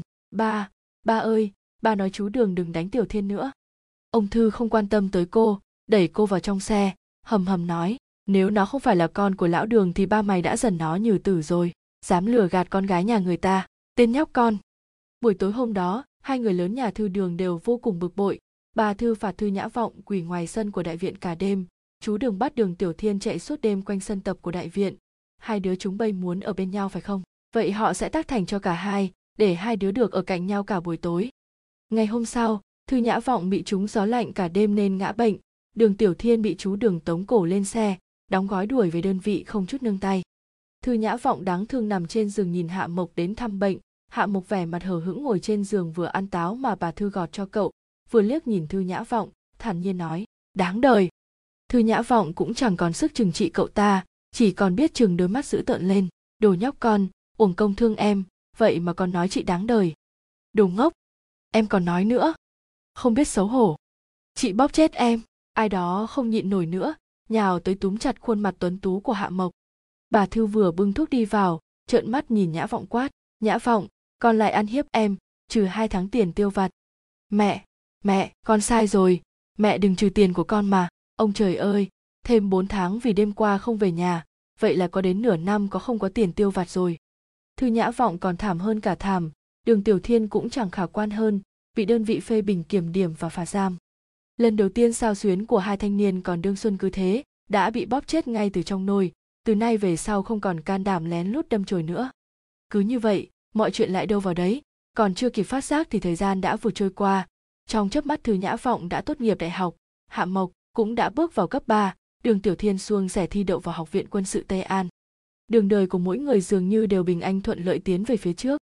Tuy rằng đường tiểu thiên và thư nhã vọng yêu xa nhưng vẫn rất ngọt ngào ngày nghỉ của đường tiểu thiên không nhiều, mỗi lần cậu về, cả hai người chỉ hận không thể ở bên nhau từng giây từng phút. Thư nhã vọng cũng nghĩ, chờ sau khi đường tiểu thiên tốt nghiệp, cậu được phân vào một đơn vị nào đấy, cô sẽ cùng cậu đi đến đó. Dù sao, cô cũng không muốn chịu nỗi khổ xa nhau nữa. Thư nhã vọng lắc lắc đầu, bắt mình đừng nghĩ nhiều nữa. Bây giờ bản thân nên bắt đầu làm việc cho tốt, đúng rồi, làm việc. Cô được bạn học giới thiệu và làm việc trong một công ty thiết kế cảnh quan. Chuyên ngành của thư nhã vọng là nghệ thuật thiết kế chủ yếu là sửa chữa và trang trí nội thất. Thật ra là không liên quan nhiều đến thiết kế cảnh quan, nhưng bây giờ công việc tốt không dễ tìm. Có thể nhận được một công việc thì cô cứ làm trước đã. Gần đây công ty mới đấu thầu, được quyền thi công xanh hóa một đoạn đường cao tốc xây dựng mới. Toàn bộ nhân viên trong công ty đều bận rộn hơn, ngay cả một nhân viên mới như cô cũng không có ngoại lệ. Hôm nay, lúc quản lý điều cô ra công trường còn nhân tiện bảo cô đi lấy một bản thiết kế hợp tác của tập đoàn công thương nghiệp hải đức thư nhã vọng tìm được văn phòng mà quản lý đã chỉ. Cô gõ cửa, bên trong có một người đàn ông trông có vẻ rất bận rộn. Thư nhã vọng chào, xin chào, tôi đến lấy bản thiết kế đường quốc lộ số 3. người nọ tìm trên bàn một lúc, không ngẩng đầu lên mà chỉ đặt bản vẽ trên bàn, lại lấy ra một tờ giấy giao nhận, nói, ký tên. Thư nhã vọng nhận lấy bản thiết kế, rồi ký cái tên đã viết vô số lần lên giấy giao nhận. Nói lời cảm ơn xong, lúc quay người đi cô bỗng nghe thấy người giao bản thiết kế cho cô phía sau lưng cô anh ta dùng một giọng nói thật êm đọc tên của cô. Thư nhã vọng. Thư nhã vọng ngạc nhiên quay đầu nhìn anh ta, người nọ ngừng đầu, hiện ra một khuôn mặt rất đẹp trai, cặp kính mắt không gọng càng làm cho anh ta toát ra một thứ phong thái khôn khéo và chín chắn. Anh ta nhìn cô khe khẽ cười, trong nụ cười lại có chút suy nghĩ sâu xa. Thư nhã vọng của đường tiểu thiên. Anh là ai? Thư nhã vọng nheo mắt lại. Em nói thử xem. Người nọ cười nửa miệng, im im không nói ngón tay xương dài của anh ta nhẹ nhàng lướt qua chỗ tên thư nhã vọng, rồi đứng dậy đi đến bên cạnh cô. Vóc dáng anh ta rất cao. Khi anh ta đến gần, nhã vọng có một cảm giác bị chèn ép. Cô cho mày tự động nhích về phía sau. Hai người cách nhau chưa đến một thước. Anh ta lại cúi đầu. Trong kính phản quang nên cô không nhìn thấy rõ ánh mắt anh ta. Chỉ có cảm giác có trêu ghẹo và ngả ngớn trong đôi mắt ấy. Chưa đoán được tôi là ai nữa à? Anh ta cười khom cả lưng, lại nhích đến gần cô một chút lúc anh ta đến gần cô cảm thấy rất khó chịu, giống như có thứ gì đó bóp chặt lấy hơi thở của cô, giống như là có thứ áp lực vô hình làm cô thở không nổi. Thư nhã vọng né tránh ánh mắt sắc sảo của anh ta, hơi bực mình nói, làm sao tôi biết được anh là ai? Em biết rất rõ, chứ nhỉ? Anh ta lại đến gần thêm một ít nữa, cô càng bối rối hơn, cô muốn lùi lại, nhưng lại sợ anh ta biết mình đang hoảng, chỉ đành kiên trì hỏi lại, khúc quất nhiên. Người đàn ông nọ nở nụ cười trong nụ cười có chút ít sự thích thú nào đó không rõ ràng, anh ta khẽ giơ tay lên, nghiêng nghiêng đầu, vuốt lấy một ít tóc của thư nhã vọng, bàn tay chỉ khe khẽ sát. Giọng nói trầm thấp, nhã vọng à rất vui vì được gặp em.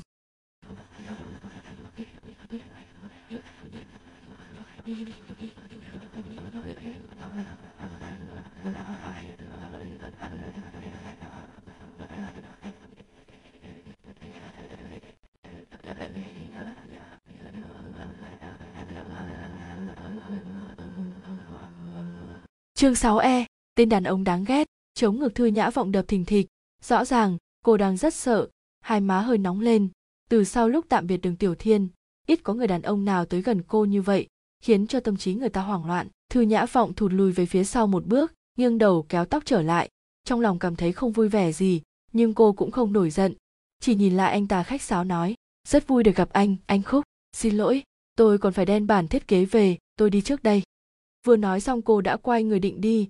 Không ngờ khúc uất nhiên lại xài bước lên chắn trước mặt cô. Thư nhã vọng chững lại không kịp, đụng ngay vào trước ngực anh ta. Cô bật lùi về phía sau. Anh ta vô cùng tự nhiên vươn tay ra kéo lấy eo cô. Thư nhã vọng vừa đứng vững lại đã đẩy ngay tay anh ta ra. Cô tức giận chừng mắt nhìn anh ta. Anh làm gì đấy? Đôi mắt khúc uất nhiên lấp lánh ánh cười, khóe môi nhếch lên một chút. Anh chỉ muốn đưa em về, thế thôi. Thư nhã vọng thụt lùi lại mấy bước, đi lướt qua không thèm nhìn tới anh ta khỏi phiền anh tôi tự ngồi xe về được rồi. Khúc uất nhiên nhìn cô như có nhiều suy nghĩ lại hỏi em đề phòng anh như thế làm gì? Không có chuyện đó. Anh có thể gọi điện cho em chứ? Tôi không có điện thoại. Anh biết số của em. Anh sẽ không gọi đâu. Khúc quất nhiên bỗng nhiên bật cười tiếng cười không lớn nhưng lại rất rõ nghe tiếng cười xem chừng có vẻ tâm trạng đang rất vui vẻ. Thư nhã vọng ngẩng đầu trợn mắt lên với anh ta rồi quay lưng đi ra ngoài. Lần này khúc quất nhiên không ngăn cô nữa nhưng cô có cảm giác ánh mắt của anh ta đang dán chặt vào cô, mãi cho tới khi cô rời khỏi. Thư nhã vọng đi thẳng một đường không dám quay đầu lại. Đến lúc ra khỏi công thương nghiệp hải đức cô mới thở hắt ra một hơi. Cô không ngờ lại chạm mặt khúc quất nhiên ngay tại nơi này. Cô từng nghe tiểu thiên kể, trước đi khúc quất nhiên nhập ngũ, đã từng là sinh viên năm ba của một trường đại học nổi tiếng nào đó. Cũng có thể nói là một nhân vật hô mưa gọi gió trong trường. Trên có sinh viên nam tư dưới có sinh viên nam nhất. Chưa có cô gái nào không qua tay anh ta sau đó, anh ta lại không còn hứng thú chơi trò chơi tình ái với các cô gái ấy nữa. Thế là nhất thời đầu óc không suy nghĩ nên nghỉ học đi nhập ngũ. Sau ra xuất ngũ cầm được tấm bằng đại học lại quay trở về giúp đỡ công ty của dòng họ. Gì thế giới này đúng là nhỏ thật. Vậy mà cũng gặp phải anh ta. Không biết vì cớ gì, thư nhã vọng lại không thích cái tên khúc quất nhiên này lắm. Không thích điệu bộ, lúc anh ta cười với cô. Không thích cả ánh mắt anh ta nhìn cô. Cô nghĩ, người như anh ta thì rất nguy hiểm. Thời tiết tháng 9 nóng kinh khủng công trường lại cách rất xa, thư nhã vọng xuống xe lại còn phải đi bộ nửa tiếng mới đến nơi. Thư nhã vọng giao bản, vẽ cho kỹ sư. Mới ngồi trong phòng có máy điều hòa được 5 phút. Cô lại bị người kỹ sư gọi ra công trình phụ giúp, lấy thước dây ra, đo đạc các khoảng cách thật chính xác, sau đó dùng phấn trắng đánh dấu xuống đất, chia mỗi khoảng đều nhau xong, sau đó lại đánh dấu bằng nhiều câu ký hiệu khác nhau ở mỗi chỗ trồng cây khác nhau. Trên công trường hầu như là không thấy bóng dáng phụ nữ, trừ những bác gái phụ nấu cơm ra thì cũng chỉ có kế toán tiêu tuyết ngồi trong phòng làm việc, thư nhã vọng phát hiện, thì ra cô thường hay làm việc ở những nơi mà nam thì nhiều nữ lại ít thế này. Các công nhân đối xử với cô rất nhiệt tình. Họ vừa khoét đất trồng cây, vừa giam ba câu trò chuyện với thư nhã vọng. Thư nhã vọng cũng rất vui vẻ, ai hỏi gì cũng trả lời, trên mặt luôn thường trực nụ cười. Một ngày làm việc đã xong, cô mệt muốn không đi nổi. Nhã vọng, đi thôi, hết giờ làm rồi. Tiêu tuyết cầm túi sách đứng ở cửa, quay lại gọi cô. Thư nhã vọng gật đầu gom đồ đạc rồi đi theo. Vừa đi cô vừa hỏi, tiêu tuyết, ngày mai chúng ta vẫn phải đến công trường à? Tiêu tuyết lớn hơn nhã vọng 2 tuổi, đến công ty đã hơn một năm rồi. Ừ trước khi công trình hoàn thành đều phải có mặt, sao thế? Mệt muốn chết hả? Tiêu tuyết cười quay sang hỏi. Thư nhã vọng gượng cười nói, có một chút xíu. Công việc này với em đúng là hơi cực, làm thiết kế cảnh quan này thông thường đều là đàn ông cả, con gái hẳn là chịu không nổi nhỉ. Thư nhã vọng cười, cũng được em cảm thấy rất có hứng thú với nó. Hai người lại đi dọc theo con đường lớn. Một lúc sau điện thoại của thư nhã vọng chợt vang lên. Cô mở điện thoại ra xem thì lại là một dãy số lạ. Cô không nghĩ gì đã bắt máy. Xin chào. Chào, nhã vọng. Thư nhã vọng vừa nghe ra giọng nói của khúc uất nhiên trong điện thoại thì cô đã muốn cúp ngay điện thoại. Nhưng nghĩ lại làm như thế thì có hơi quá nên vẫn cố hỏi, có chuyện gì thế? Anh muốn mời em một bữa cơm. Xin lỗi, tôi mới vừa tan ca mệt muốn chết đây, tôi muốn về nhà nghỉ ngơi. Vậy à ừm. Anh có thể đưa cái người mệt chết ấy về nhà không? Vừa dứt câu, một chiếc xe con màu ngọc lam chậm chậm từ phía sau cô chờ tới. Cửa sổ xe hạ xuống, khúc quất nhiên từ bên trong nhìn về phía cô. Thư nhã vọng cúp điện thoại, cảm thấy rất phiền. Sao anh lại ở đây? Đi ngang thôi. Anh ta đáp rất trôi chảy, trên mặt còn gắn thêm một nụ cười thân thiện. Lên xe đi mặt trời gắt như thế sẽ làm cho da rẻ của hai cô gái xinh đẹp đây bị nám đi mất. Tiêu tuyết dùng ánh mắt vô cùng tha thiết nhìn về phía thư nhã vọng. Cô ta thật lòng, không muốn đi bộ nửa tiếng đồng hồ đâu, có thể được đi nhờ xe, rõ ràng là không còn gì tốt hơn. Thư nhã vọng nhíu mày, cô cũng mệt lắm đây, cũng không muốn đi bộ, nhưng cho cô lên xe, thì cô quả thật không muốn. Khúc quất nhiên bước xuống xe, đi vòng đến bên cạnh hai bọn cô, lịch sự mở cửa xe cho cả hai. Tiêu tuyết oang giọng cảm ơn thích chí chui vào trong xe. Khúc quất nhiên chớp mắt nhìn thư nhã vọng, làm động tác mời cô lên xe. Thư nhã vọng hơi do dự nhưng cũng vẫn lên xe, làm một cả một ngày. Thật lòng là cô mệt muốn xong luôn rồi. Tâm trạng khúc quất nhiên rất vui vẻ, quay trở lại ngồi vào ghế lái, thành thạo khởi động xe, đưa tiêu tuyết về nhà trước. Giờ trong xe chỉ còn lại anh ta và thư nhã vọng. Anh ta cười tủm tỉm nhìn thư nhã vọng ngồi phía sau từ trong gương. Lúc ánh mắt hai người chạm nhau trong gương, cô vội vàng tránh đi anh ta càng cười khoái trá hơn. Lúc xe chạy đến đại viện quân khu thì bị bảo vệ chặn lại, thư nhã vọng nhanh nhẹn nói cảm ơn anh ta, sau đó cầm giỏ sách xuống xe. Khúc uất nhiên cũng xuống theo cô, cản cô lại. Thư nhã vọng nhìn anh ta hỏi, còn chuyện gì nữa? Anh tiện em vào. Khỏi cần, trong đó không thể tùy tiện ra vô được. Thư nhã vọng hơi gật đầu cho phải phép, nói chào tạm biệt, rồi nhanh chóng nghiêng người đi ngang qua anh ta.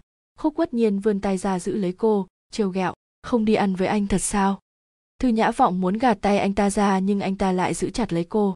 Thư nhã vọng vừa vung tay vừa trợn mắt nói, buông ra. Em đừng đi vội, anh còn có chuyện muốn nói với em. Anh muốn gì? Sao hai động tay động chân thế? Thư nhã vọng tức giận dậm chân, vừa định mở miệng gọi binh sĩ đang gác cổng lại giúp đỡ thì một chiếc xe đạp đã xông thẳng về phía khúc quất nhiên. Khúc quất nhiên phản ứng nhanh nhạy, ngay lập tức buông thư nhã vọng ra tránh đường, nhưng chiếc xe đạp vẫn xông thẳng đến trước mặt anh ta đuôi xe xoay ngang còn quẹt trúng người anh ta một cái. Đồ nhóc con, chạy xe kiểu gì thế? Khúc quất nhiên bực mình trừng trừng nhìn cậu thiếu niên cưỡi xe đạp chắn giữa anh ta và thư nhã vọng. Nhưng ánh mắt của cậu thiếu niên đang mặc đồng phục mùa hè của trường nhất trung lại không nhìn đến anh ta, chỉ dừng dưng nhìn thư nhã vọng. Lên đi. Thư nhã vọng nhìn cậu thiếu niên ở trước mặt, nở nụ cười. Hạ mộc. Cậu thiếu niên tên hạ mộc đó, có gương mặt sắc nét tuấn tú, còn hơn cả những minh tinh hàn quốc đã chỉnh sửa nhan sắc trên truyền hình cậu ta hơi vểnh môi, chỉnh lại bàn đạp cho vững. Thư nhã vọng bước tới, ngồi vào sau xe của cậu ta như rất quen thuộc, hai bàn tay vịn vào sau lưng áo. Cậu ta nhấp bàn đạp, chiếc xe vượt qua mặt khúc quất nhiên. Khúc quất nhiên bị cả hai người phớt lờ, tức đến nỗi bật cười. Đúng vào lúc này, người thiếu niên quay đầu lại liếc nhìn anh ta, ánh mắt lạnh lẽo đến phát sợ. Ánh mắt hung hăng thật đấy. Khúc quất nhiên nhìn họ rời khỏi mà trong mắt toàn là ý cười. Anh ta nhẹ mân mê cánh môi. Thú vị, thật thú vị tên vừa nãy là ai vậy? Hạ mộc đạp xe, mắt nhìn ra phía trước hỏi. Thư nhã vọng ngáp một cái, mệt mỏi nói, một kẻ đáng ghét. Đáng ghét mà chị còn để hắn ta đưa về. Đâu còn cách nào, làm việc mệt quá, lười đi bộ. Thư nhã vọng bóp chân, mặt mơ tưởng nói, nếu như trong đại viện có xe đưa rước thì tốt. Hạ mộc cười khi nói, chị tưởng hay quá đi. Ôi, số khổ mà. Thư nhã vọng thở dài. Sao vậy? Sao chị tốt nghiệp đại học mà phải làm cùng với mấy chú công nhân nhỉ? Thư nhã vọng giả bộ chùi chùi nước mắt cá sấu, tỏ ra đáng thương. Ngày nào mặt trời vừa lên cũng phải bán lưng cho trời, đào đất trồng cây, rồi lại đào đất trồng cây. Chật, khổ quá đi. Ôi ra bé con, em phải học cho thật giỏi đó nha, nếu không là chịu chung số phận với chị đó. Nhìn thấy đã tới dưới nhà nhã vọng, hạ mộc dừng xe lại hỏi, mệt thế thật à? Thư nhã vọng nhảy xuống xe, đứng trước mặt cậu nói, em ngửi thử xem. Hạ mộc cụp mắt nghe lời cô nghiêng tới người thử. Ngửi ra mùi gì chưa? Hạ mộc lắc đầu. Thư nhã vọng, khẽ đập cậu một cái. Ngốc quá, mùi mồ hôi nồng như thế mà cũng không nghe ra được. Hạ mộc hơi ngạc nhiên, thế nên lườm cô. Nhảm nhí.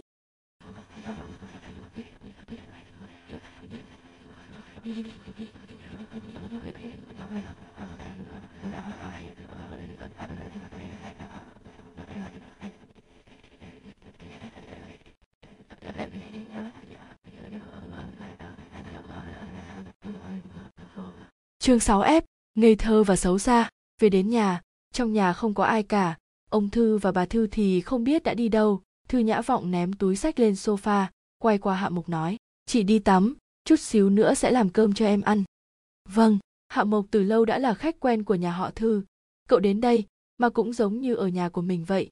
Cậu cởi giày, mang dép lê đi trong nhà dành riêng cho mình vào, bước đến ngồi xuống sofa. Thư Nhã Vọng cũng đã quen thuộc với chuyện Hạ Mộc hễ rảnh rỗi theo mình về nhà thế này. Cô cầm quần áo từ trong phòng đi ra nói, trong tủ lạnh có táo, em rửa đi rồi ăn. Lúc cô đi vào nhà vệ sinh còn quay lại nói, lấy cho chị một trái luôn. Ờ, Hạ Mộc mở tủ lạnh, lấy hai trái táo đến bồn nước rửa, sau đó mang vào phòng khách. Lúc này trong nhà vệ sinh vang lên tiếng nước giả, cậu khom lưng đặt hai trái táo lên bàn uống nước, sau đó ngồi xuống sofa mở sách ra xem. Thư Nhã Vọng tắm sữa tắm cho thơm người xong, lại thay một bộ váy ngủ thắt dây lưng rộng thùng thình, để chân trần, xõa mái tóc còn âm ẩm bước từ trong phòng tắm ra. Trong phòng khách Hạ Mộc đang cúi đầu chăm chỉ học, Thư Nhã Vọng đi đến ngồi xuống bên cạnh cậu, vén mái tóc ra trước ngực, những giọt nước trong suốt từ trong ngọn tóc nhỏ xuống, có mấy giọt rơi trên người Hạ Mộc, ánh mắt Hạ Mộc trượt lấp lánh, thản nhiên lấy mu bàn tay quệt vệt nước đi. Thư Nhã Vọng nhìn hai trái táo trên bàn hỏi, còn chờ chị cùng ăn à? Hi hi.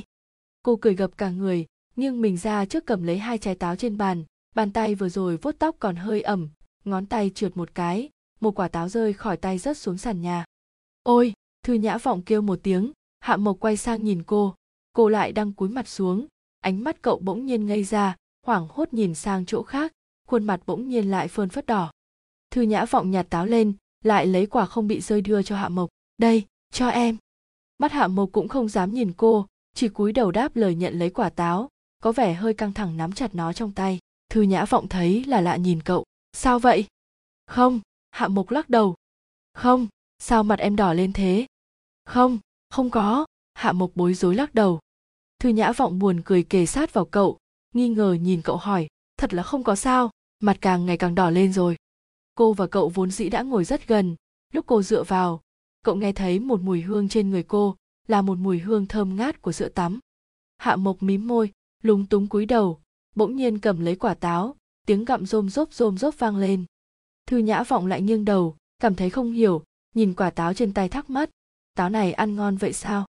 Cô cắn một miếng, cũng không ép hỏi cậu nữa, cầm lấy di mốt tivi nói, muốn học thì vào phòng chị ấy, chị phải xem tivi ừm, được thôi, hạ mục nói nhỏ, có một chút chuột dạ và ngại ngùng. Cậu cuống cuồng nhặt sách vở đứng lên đi vào phòng thư nhã vọng, đóng cửa phòng rồi cậu cúi đầu dựa sát vào cửa phòng, cậu dùng mu bàn tay quệt lên môi, trên mặt nóng như đốt lửa. Qua một lúc lâu, sau cậu mới ngẩng đầu lên, quan sát căn phòng quen thuộc, rõ ràng đã tới đây cả trăm nghìn lần. Nhưng không biết phải nói sao, nháy mắt này, trong căn phòng, mùi hương của cô lại rõ ràng đến thế. Làm cho làm cho, trái tim cậu đập thật nhanh. Thư nhã vọng nửa nằm nửa ngồi trên sofa bấm chuyển vài kênh, dừng lại ở chương trình tin tức giải trí, chuyện tai tiếng của ai với ai chuyện người nào chia tay người nào vì một người nào khác, bộ phim nào đó bao giờ sẽ công chiếu? Xem rồi xem, thư nhã vọng mệt mỏi, chậm rãi khép mi mắt lại, cả người thả lỏng, nằm trên lớp đệm sofa bọc ra chìm vào mộng đẹp. Ngày hôm nay, cô nằm mơ thấy đường tiểu thiên. Trong mơ anh hôn cô, bờ môi của anh rất mềm, giống như lông chim nhẹ nhàng nâng niu. Ngứa ngáy, cô cảm thấy thật thoải mái, thật chân thực giống như không phải đang mơ. Lúc ông thư bà thư trở về, thư nhã vọng vẫn còn đang ngủ trên sofa trên người cô đắp một tấm chăn mỏng. Tivi được chỉnh chế độ im lặng, nhiệt độ máy điều hòa trong phòng được chỉnh vừa phải, không nóng không lạnh. Bà thư đi qua gọi thư nhã vọng đứng lên. Nhã vọng, về phòng ngủ đi. Thư nhã vọng khẽ dụi mắt, ngồi dậy nói, mọi người về rồi ạ. Mấy giờ rồi ạ? Chín giờ, con ăn tối chưa đấy? À chưa ạ. Con nhỏ này, lớn thế mà còn. Mẹ không ở nhà, cả cơm cũng không ăn. Đâu ạ, đã chuẩn bị nấu rồi, kết quả ngủ mất thư nhã vọng vặn eo đứng lên bỗng nhiên nhớ ra hạ mộc cũng chưa ăn. Cô quay lại hỏi với vào phòng hạ mộc? Lúc mở cửa phòng ra trong phòng không có bóng người thư nhã vọng cào cào tóc khó hiểu đi lúc nào thế nhỉ? Sao không có động tĩnh gì cả? Trong trung tâm thành phố rất náo nhiệt có một cậu thiếu niên đẹp trai mặc đồng phục học sinh mùa hè một mình ngồi trên phố. Có lẽ vì đêm mùa hè trời hanh nóng nên trên mặt cậu ửng lên nhàn nhạt, nhạt dưới ngọn đèn sáng cậu thất thần đưa mắt nhìn ra dòng xe cộ chạy như mắc cười bỗng nhiên nghĩ đến cái gì đó, cậu bật dậy đi vào một siêu thị to lớn phía trước cách đó không xa. Cậu đi thang máy lên trên. Xung quanh thang máy là cửa sổ, bằng kính lớn sát đất phản chiếu hình ảnh gầy gầy của cậu. Cậu đi đến khu đồ dùng vệ sinh. Nhìn thấy có đến mấy trăm loại sữa tắm bày trên kệ hàng hóa của siêu thị, đủ màu sắc, hương vị, đến nỗi có thể làm cho người ta hoa cả mắt. Cậu bước lên một bước, cầm lấy một chai, mở nắp ra. Cậu khẽ ngửi một chút, lại trả về chỗ cũ, lại cầm lấy một chai khác, mở nắp khẽ ngửi một chút, lại đặt về chỗ cũ. Cứ làm như thế, từ kệ sữa tắm thứ nhất, vẫn ngửi ngửi, đến khi tới chỗ kệ hàng hóa cuối cùng, cậu cầm lấy một chai sữa tắm thường hay xuất hiện trong chương trình quảng cáo trên tv sau khi ngửi thử, mắt chợt ánh lên một chút, khóe môi đẹp bỗng nhiên hơi mím lại, cả người như được tắm dưới làn ánh sáng dịu nhẹ, thu hút những rực rỡ vào trong lòng. Ngồi trong phòng, thư nhã vọng ăn bừa vài thứ, rồi lại nằm lên giường tiếp tục ngủ mơ mơ màng màng thế nào, lại nghe được tiếng điện thoại kêu, mí mắt chợt mở bừng, vừa nhìn thấy một dãy số xa lạ, cô vẫn ấn phím nghe. Alo, em đang làm gì đấy? Thư nhã vọng trở mình, miễn cưỡng nói, ngủ. Có tiếng cười nhẹ nhàng bật ra bên đầu dây bên kia, không thể nào, sao lại ngủ sớm như vậy? Không có gì tôi cúp máy đây, thật sự không muốn nói chuyện với anh ta chút nào. Sao em luôn lạnh nhạt với anh vậy nhỉ? Anh là con vua bị bệnh chắc, tôi niềm nở với anh làm gì? Nhã vọng à giọng nói của khúc uất Nhiến rất êm, trầm trầm gọi tên của cô, làm cho lòng cô khẽ run lên. Chuyện gì? Khúc uất nhiên nói khẽ, giọng lôi cuốn, chúng ta chơi tình một đêm đi. Thư nhã vọng bị bất ngờ, hoàn toàn không phản ứng ngay lại được. Cô quả thực không thể tin được mình vừa nghe thấy cái gì, tức đến nỗi run lên. Cô thề, cái tên đàn ông này, nếu như đang đứng trước mặt cô mà nói thế, nhất định cô sẽ thưởng cho gã ta hai cái tát, và cho cái nụ cười tự đắc của gã ta rớt ra mới thôi. Anh anh anh chết đi. Thư nhã vọng nhìn cái điện thoại thét ra câu chửi độc ác nhất trong đời, tức giận cúp điện thoại, ném điện thoại ra giường, gớm ghiếc ghê tởm. Đồ chết tiệt. Gã ta coi cô là người thế nào chứ? Đồ xấu xa, đồ tôi cô chưa từng gặp phải người đàn ông nào xấu xa như vậy. Thế mà tiểu thiên còn gọi gã ta là đại ca. Còn nói tốt về gã, tôn sùng gã. Thư nhã vọng giận run cắn cắn ngón tay. Lúc này điện thoại lại rung lên. Thư nhã vọng mở ra xem thì là khúc bất nhiên cô tức giận ấn phím nghe sau đó mắng to. Anh có bệnh à? Có phải anh bệnh tâm thần rồi không? Nếu anh đói khát quá, thì đến quán bar mà tìm gái thì được rồi. Tôi chúc anh trúng giải. Giải thưởng lớn luôn nhé. Chà, chỉ một câu của anh mà làm cho em tức giận đến thế kia à? Khúc uất nhiên bên đầu kia điện thoại cười khoái chí. Ngốc thật đấy. Khúc uất nhiên, thư nhã vọng tức giận hét lên. Nhã vọng à không phải em vẫn còn là xử nữ chứ? Có liên quan gì tới anh? Vậy là thật rồi giữ cho đường tiểu thiên sẽ rất đau đấy. Thư nhã vọng hít một hơi, cố gắng kiềm chế cơn tức lại, run giọng nói, khúc uất nhiên, sau này anh đừng gọi điện thoại cho tôi nữa. Tiểu thiên dù sao cũng là anh em chiến hữu của anh anh ra tay với tôi. Anh còn có tính người còn có đạo đức không hả? Tôi đâu đáng để anh nhìn tới. Anh cũng không vừa mắt tôi. Đừng nói là tình một đêm. Tôi thấy anh thì đã mắc ói. Anh làm ơn, tránh xa tôi ra một chút. Thư nhã vọng nói xong câu đó không đợi gã trả lời đã cúp điện thoại ngay tức khắc. Ngắt điện thoại rồi, cô không bao giờ muốn tiếp điện thoại của tên đàn ông này nữa. Đồ độc ác, buồn nôn, đáng ghét. Ngày hôm sau, trong lúc thư nhã vọng đang ăn cơm trưa trên công trường, thì tiêu tuyết hỏi cô cái người đẹp trai đưa bọn cô về ngày hôm qua có phải đúng là khúc quất nhiên hay không? Thư nhã vọng vừa nghe thấy cái tên này đã nổi giận. Đừng nhắc cái tên này với em em ghét anh ta. Tiêu tuyết thấy ngạc nhiên hỏi, đúng là anh ấy à? Sao thế? Anh ta trêu ghẹo gì em à? Thư nhã vọng chọc chọc đôi đũa vào mớ cải trắng trong cà men, kể hết mọi chuyện trước sau, từ khi quen biết khúc uất nhiên ra cho chị ta nghe. Tiêu tuyết nghe xong vô cùng kinh ngạc. Không phải chứ, anh ta đã nói như vậy thật à? Thư nhã vọng gật đầu, mặt nhăn mày nhó. Hèn hạ không? Hèn, tiêu tuyết gật mạnh đầu, vào một miếng cơm nói. Nhưng mà, nhã vọng, em nhớ phải cách xa anh ta một chút. Chị nói nhỏ cho em nghe, một người bạn của chị là tình nhân của anh ta đấy. Tình nhân? Tiêu tuyết gật đầu ngày hôm qua lúc chị nhìn thấy anh ta thì đã thấy quen rồi, sau đó về nhà mới nhớ ra. Trước đây chị đã từng gặp anh ta một lần ở nhà bạn của chị. Mỗi tháng anh ta đến nhà bạn chị đôi ba lần, giống như là hoàng đế lâm hạnh phi tần ấy. Thư nhã vọng không tin nổi hỏi, không phải chứ, bạn chị sao lại như thế? Trên đời hết đàn ông rồi chắc. Bạn chị thì sao nào? Trước khi chưa gặp khúc uất nhiên, cô ấy cũng lạnh lùng kiêu ngạo như tiểu long nữa ấy chứ. Vậy sao anh ta lại hạ thủ được thế? Một tay lão luyện tình trường sẽ tự có cách của hắn anh ta theo đuổi, bạn chị mất ba tháng. Thư nhã vọng nhét cơm vào miệng lại hỏi, vậy quen nhau bao lâu? Quen à tiêu tuyết chóp chép miệng, có quen nhau gì đâu, anh ta cũng chỉ đùa vui thôi.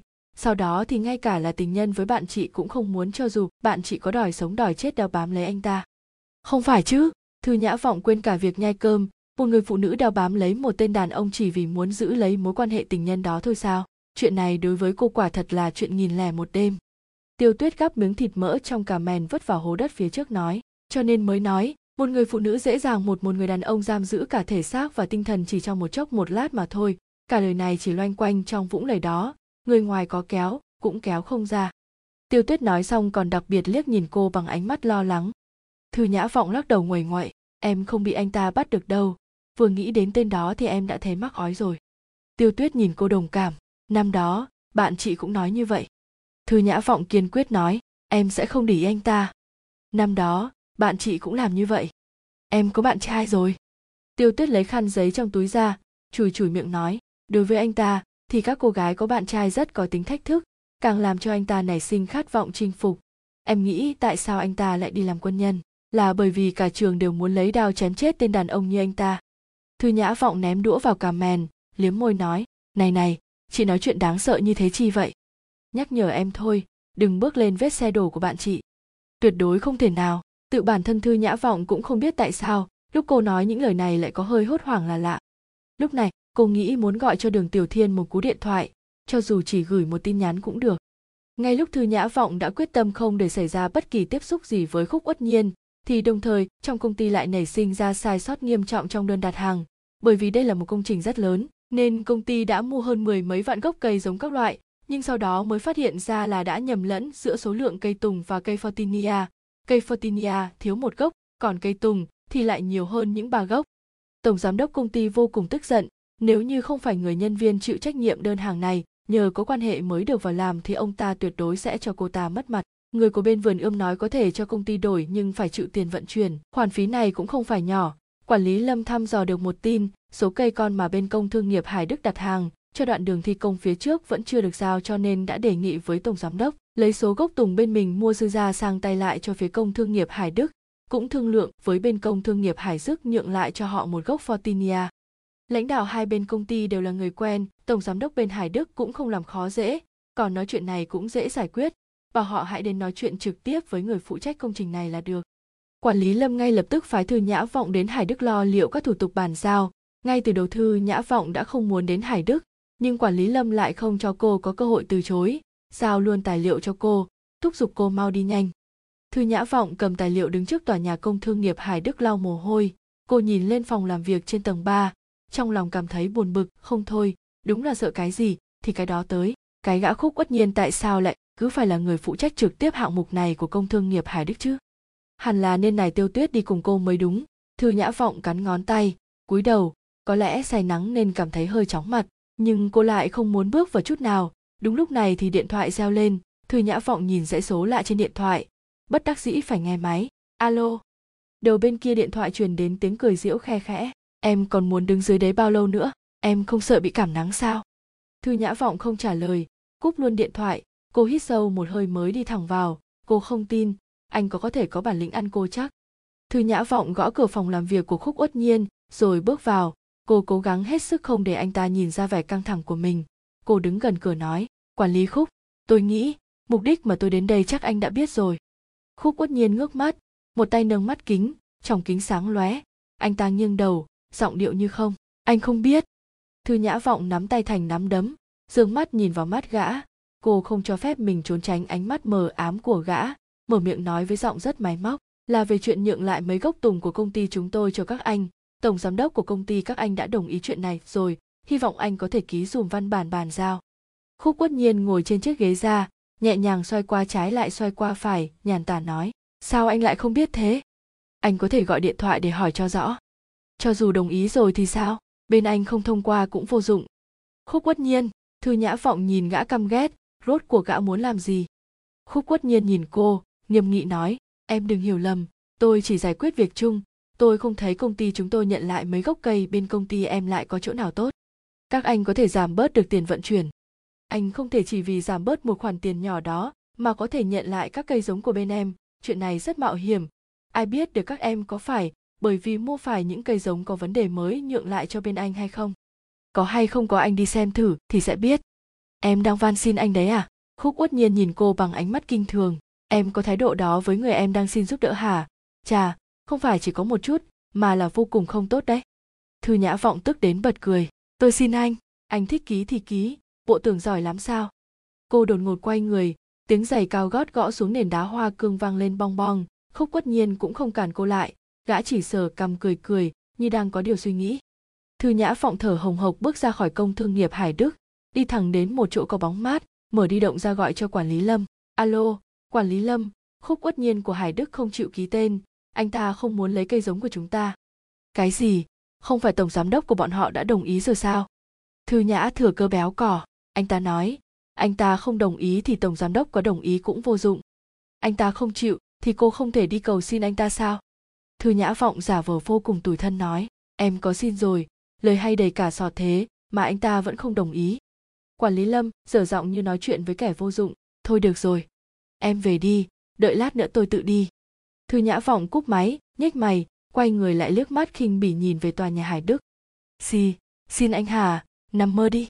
Cho dù cô không có công việc cũng không thèm cầu xin gã.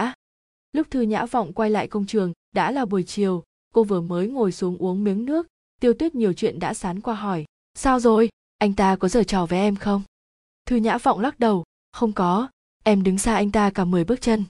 Ai giở trò với em thế? Một nhóm người hiếu kỳ trong công ty cũng chen vào một câu không, chị ấy nói giỡn thôi mà. Thư nhã vọng vội vàng phủ nhận. Cô cũng không muốn cả thế giới đều biết cô bị khúc uất nhiên quấy rối. Huống chi, thái độ của khúc uất nhiên ngày hôm nay rất lạnh lùng, trong giọng nói còn mang cả vẻ khinh khi. Giờ tam tầm buổi tối, quản lý lâm về nói với mọi người là khúc uất nhiên đã thay mặt ký vào văn kiện chuyển nhượng. Cuối cùng thì sự việc đen đuổi lần này cũng giải quyết xong xuôi. Mọi người trong văn phòng ở công trường đều nói lời nịnh bợ, cho rằng quản lý lâm rất có bản lĩnh.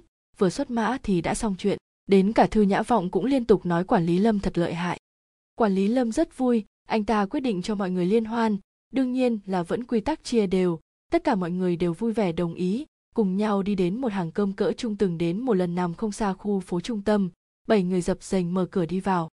Thư nhã vọng và tiêu tuyết, hai cô gái chịu trách nhiệm gọi món. Những người đàn ông khác thì bắt đầu sốc bài chơi xì phé. Đột nhiên quản lý lâm nghĩ tới cái gì đó, đi ra ngoài gọi điện thoại, vừa cười, vừa bước vào một lát sau món ăn đều được bưng lên, mọi người dọn bài lại.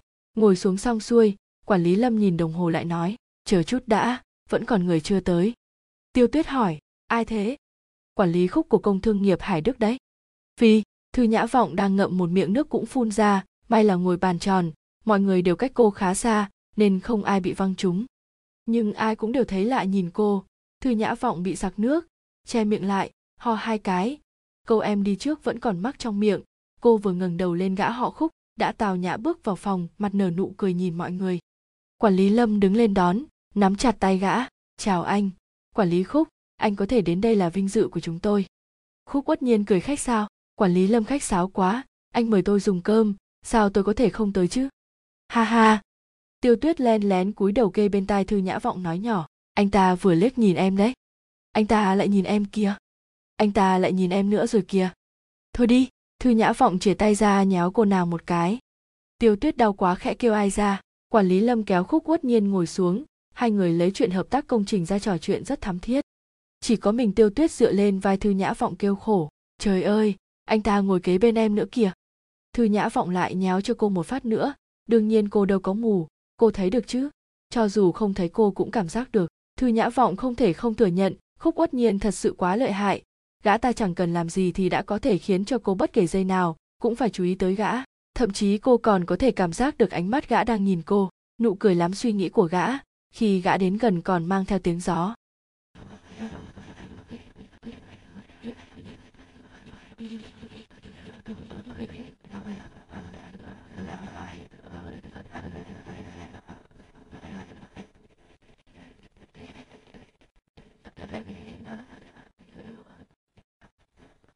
Chương 7B, trò chơi ái tình, Thư Nhã Vọng cắn môi, vuốt lại mái tóc, cô cảm thấy hơi căng thẳng, nhưng bữa cơm hôm nay trôi qua vô cùng yên bình. Khúc Quất Nhiên không cố tình nói chuyện với Thư Nhã Vọng, cũng không có bất cứ cử chỉ quái gở nào, cho đến khi kết thúc bữa tiệc, cuối cùng Thư Nhã Vọng đã có thể thở phào một hơi, quản lý Lâm rất hào hứng đề nghị mọi người cùng nhau đi hát.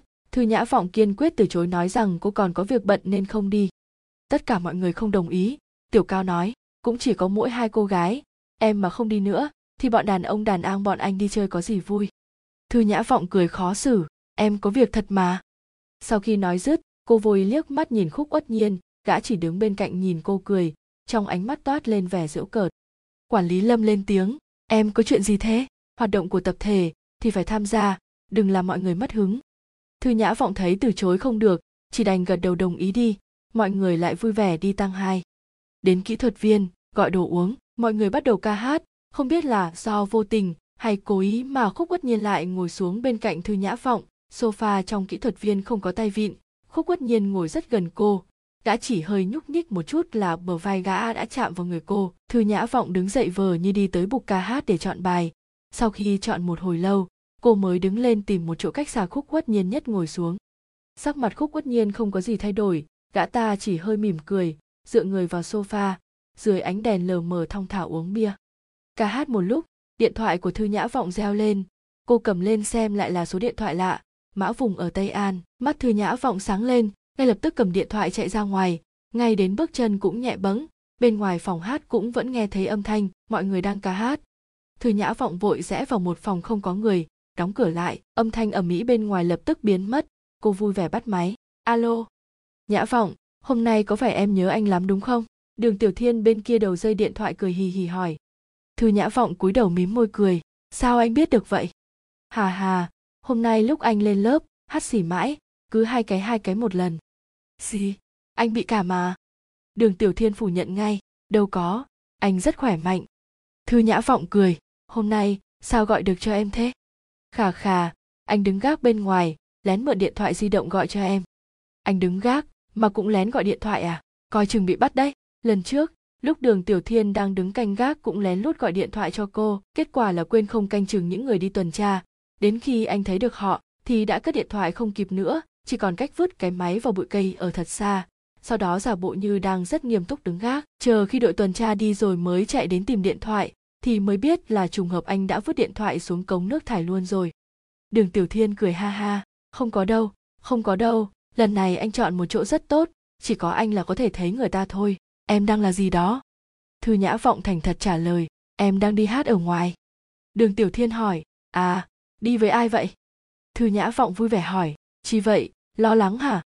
Đường tiểu thiên gật đầu ra giả ừ anh lo lắng đấy. Em không được cùng đi hát với tên đàn ông nào đâu đấy, tuyệt đối không được. Em cứ đi, em cứ đi, em cứ cùng bọn đàn ông con trai ra ngoài hát đấy. Đường tiểu thiên bên kia đầu dây lại cười, dịu dàng dặn dò, vậy em chơi vui vẻ đi, về nhà sớm sớm nhé đừng có uống rượu đấy. Thư nhã vọng thấy hơi giận dỗi. Biết rồi. Sao anh không căng thẳng gì thế? Anh không sợ em chạy theo người khác sao? Đường tiểu thiên im lặng một lúc, sau đó nói, nhã vọng, anh không lo em chạy đến nơi nào xa xôi, hay nhìn thấy cảnh sắc nào đẹp hơn, hay là gặp gỡ người đàn ông nào đó tốt hơn? Thư nhã vọng nắm lấy điện thoại, lặng lặng nghe đường tiểu thiên nói, vì đó là hạnh phúc thuộc về em. Chỉ cần cho anh biết em sống tốt, thì anh cũng sẽ rất vui. Thư nhã vọng cúi đầu mái tóc dài che khuất gương mặt xinh đẹp, không nhận ra được cảm xúc chỉ nghe thấy tiếng cô nói vào điện thoại. Mau trở lại đi, đồ ngốc. Ừ đường tiểu thiên khe khẽ đồng ý. Hai người lại nói chuyện thêm một lúc lâu nữa mới cúp điện thoại. Thư nhã vọng cầm chiếc điện thoại đã nóng trên tay, ánh mắt chợt mất hồn trong chốc lát. Trên khuôn mặt là nụ cười mỉm dịu dàng. Cô mở cửa phòng, nụ cười bỗng thành ngượng gạo người đàn ông ngoài cửa trầm ngâm nhìn cô, trên mặt không còn treo nụ cười thường trực mọi ngày nữa thư nhã vọng muốn lách qua khe ở bên cạnh, gã bước đi, nhưng gã lại nghiêng người cản lại, đồng thời bước lên trước một bước. Thư nhã vọng bị gã dồn lui vào trong phòng, cô chừng mắt rè chừng nói với gã, tránh đường, tôi muốn ra ngoài. Khúc uất nhiên cúi đầu, áp sát vào cô say mê nói, nụ cười vừa nãy của em rất đẹp, có thể cười lại một lần nữa không? Thư nhã vọng lại bước lùi về sau một bước, nói máy móc, nhìn anh, tôi cười không nổi. Khúc uất nhiên hỏi, rất ghét anh hả? Thư nhã vọng gật đầu đúng, vô cùng ghét anh. Khúc uất nhiên giống như rất đau khổ nói, nhưng làm sao bây giờ, em lại khiến anh mê đắm. Gã lại bước gần cô lần nữa, thư nhã vọng bị buộc phải lùi về sau, khúc quất nhiên giơ tay, bỗng nhiên đóng sập cửa phòng lại, thư nhã vọng hoảng hồn nhìn ra phía cửa, lại bị gã nắm lấy tay, thư nhã vọng ngẩng đầu nhìn gã thét lên, anh muốn làm gì? Muốn cho em ghét anh hơn chút nữa. Gã bỗng dùng lực, một tay ôm lấy cô vào lòng, cúi đầu muốn ép nụ hôn xuống bỗng nhiên thân dưới cảm giác thấy một cơn đau nhói, gã buông lòng tay, cánh tay bị siết chặt còn đầu gối tê dần. Sau hồi trời đất tối tăm xoay mòng lại, đột nhiên bị một cú quăng mạnh qua vai ngã kềnh xuống đất. Thư nhã vọng đứng trên cao nhìn xuống gã, lạnh lùng nói, tôi cảnh cáo anh, lại động tay động chân với tôi, thì đừng trách tôi đây không khách sáo. Nói dứt lời, cô khinh bỉ nhìn gã rồi quay người giật cửa phòng đi ra ngoài. Dù gì thư nhã vọng cũng là con em lớn lên ở đại viện quân khu, võ phòng thân, cũng tập luyện với chú đường kha khá, lúc nhỏ đường tiểu thiên cũng không chắc thắng nổi cô. Khúc uất nhiên che chỗ bị đau, nằm trên mặt đất, bỗng cười ha hả đứng dậy, gã cười, trong mắt còn lóe lên tia hiểm độc. Nhã vọng à em làm anh tức giận thật sự rồi đấy. Thư nhã vọng thở hổn hển chạy về phòng hát karaoke, vừa lấy túi sách, nói một tiếng với quản lý lâm, rồi lạnh lùng đi ra ngoài. Mọi người thấy sắc mặt cô không tốt, nên cũng không dám giữ cô lại nữa thư nhã vọng đi ra tới cửa phòng thì lại chạm mặt khúc uất nhiên chuẩn bị đi vào. Thư nhã vọng chừng mắt giữ tận nhìn gã, lấy tay muốn đẩy gã ra thế nhưng gã đã chụp lấy tay cô, kéo ra bên ngoài. Thư nhã vọng vùng khỏi tay gã, nói lớn, muốn gì? Ra ngoài, anh có chuyện muốn nói với em.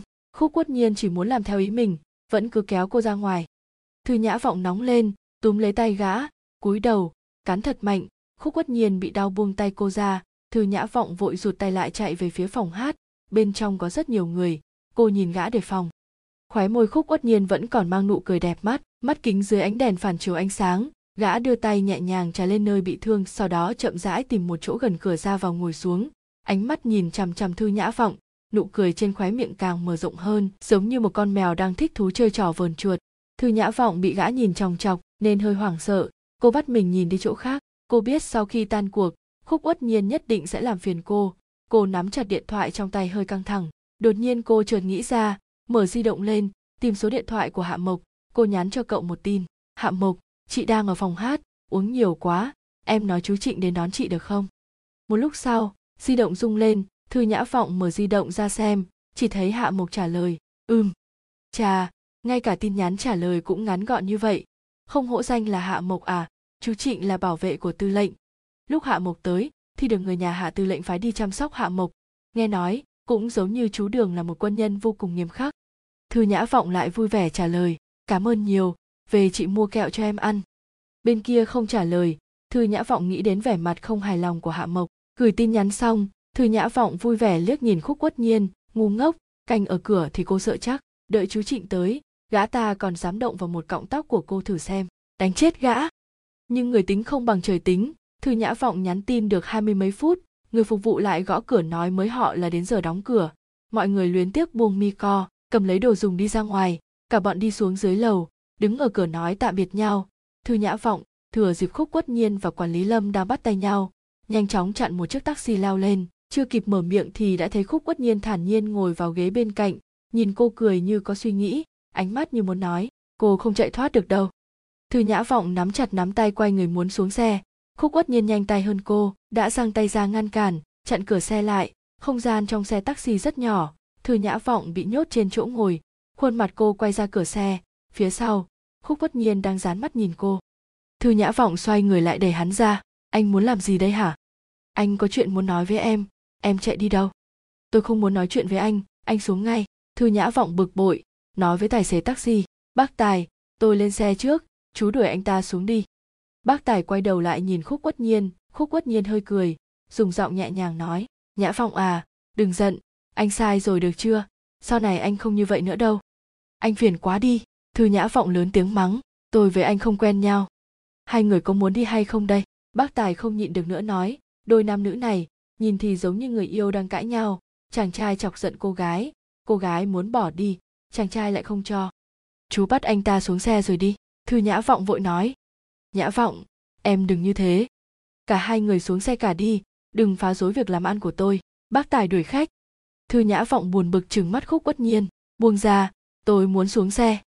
Khúc uất nhiên cười rồi buông tay ra, thư nhã vọng vừa xuống taxi, thì khúc uất nhiên cũng đi theo đằng sau, mà tươi cười, anh đưa em về. Thư nhã vọng xoay ngoắt người lại, chỉ vào gã nói, đứng yên, anh đứng đó. Khúc uất nhiên vẻ mặt như người vô tội đứng cách nhã vọng độ năm bước chân thư nhã vọng bỏ tay xuống nói, anh muốn nói gì thì đứng đó nói đi, tới gần là tôi đi ngay. Được. Khúc uất nhiên buông tay, sảng khoái đồng ý, gã đút hai tay vào túi quần, thong thả dựa vào cột đèn đường nói, anh biết em rất ghét anh. Thư nhã vọng hừ giọng, khúc uất nhiên cười, hai cô gái đi ngang qua quay đầu lại nhìn nụ cười của khúc uất nhiên, phải nói là, khúc uất nhiên cười lên rất thu hút, có điều, nụ cười đó không có tác dụng với nhã vọng. Gã lại nói, anh cố ý muốn cho em ghét anh chỉ có như thế em mới có thể ghi nhớ anh thật rõ ràng. Nhã vọng à anh rất vừa ý em. Gã cúi đầu bật cười. Rất lâu rồi anh đã không còn cảm giác này, cho nên anh hy vọng có được em. Gã nhìn cô, nhìn rất sâu. Anh biết em thích tiểu thiên, nhưng cậu ta không ở bên em mỗi ngày.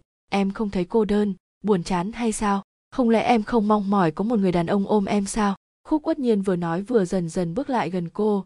Giống như ma quỷ dụ dỗ con người rơi xuống địa ngục. Gã tới gần tư nhã vọng kể sát vào tay cô khẽ nói, thật ra, chuyện này không có gì mâu thuẫn, anh có thể là tình nhân của em, ngoài bản thân chúng ta, sẽ không có ai biết quan hệ này. Hơn nữa, em nói ngưng thì chúng ta sẽ ngưng, đời người ấy mà, sẽ có lúc ra đi, lúc nên hưởng thụ thì hưởng thụ.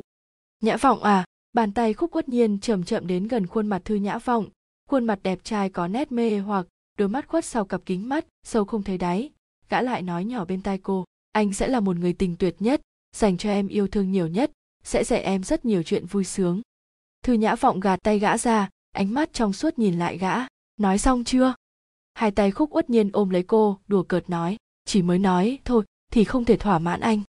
Khúc uất nhiên, thư nhã vọng giơ tay cản khuôn mặt đang kê tới gần của gã, chăm chăm nhìn gã nói.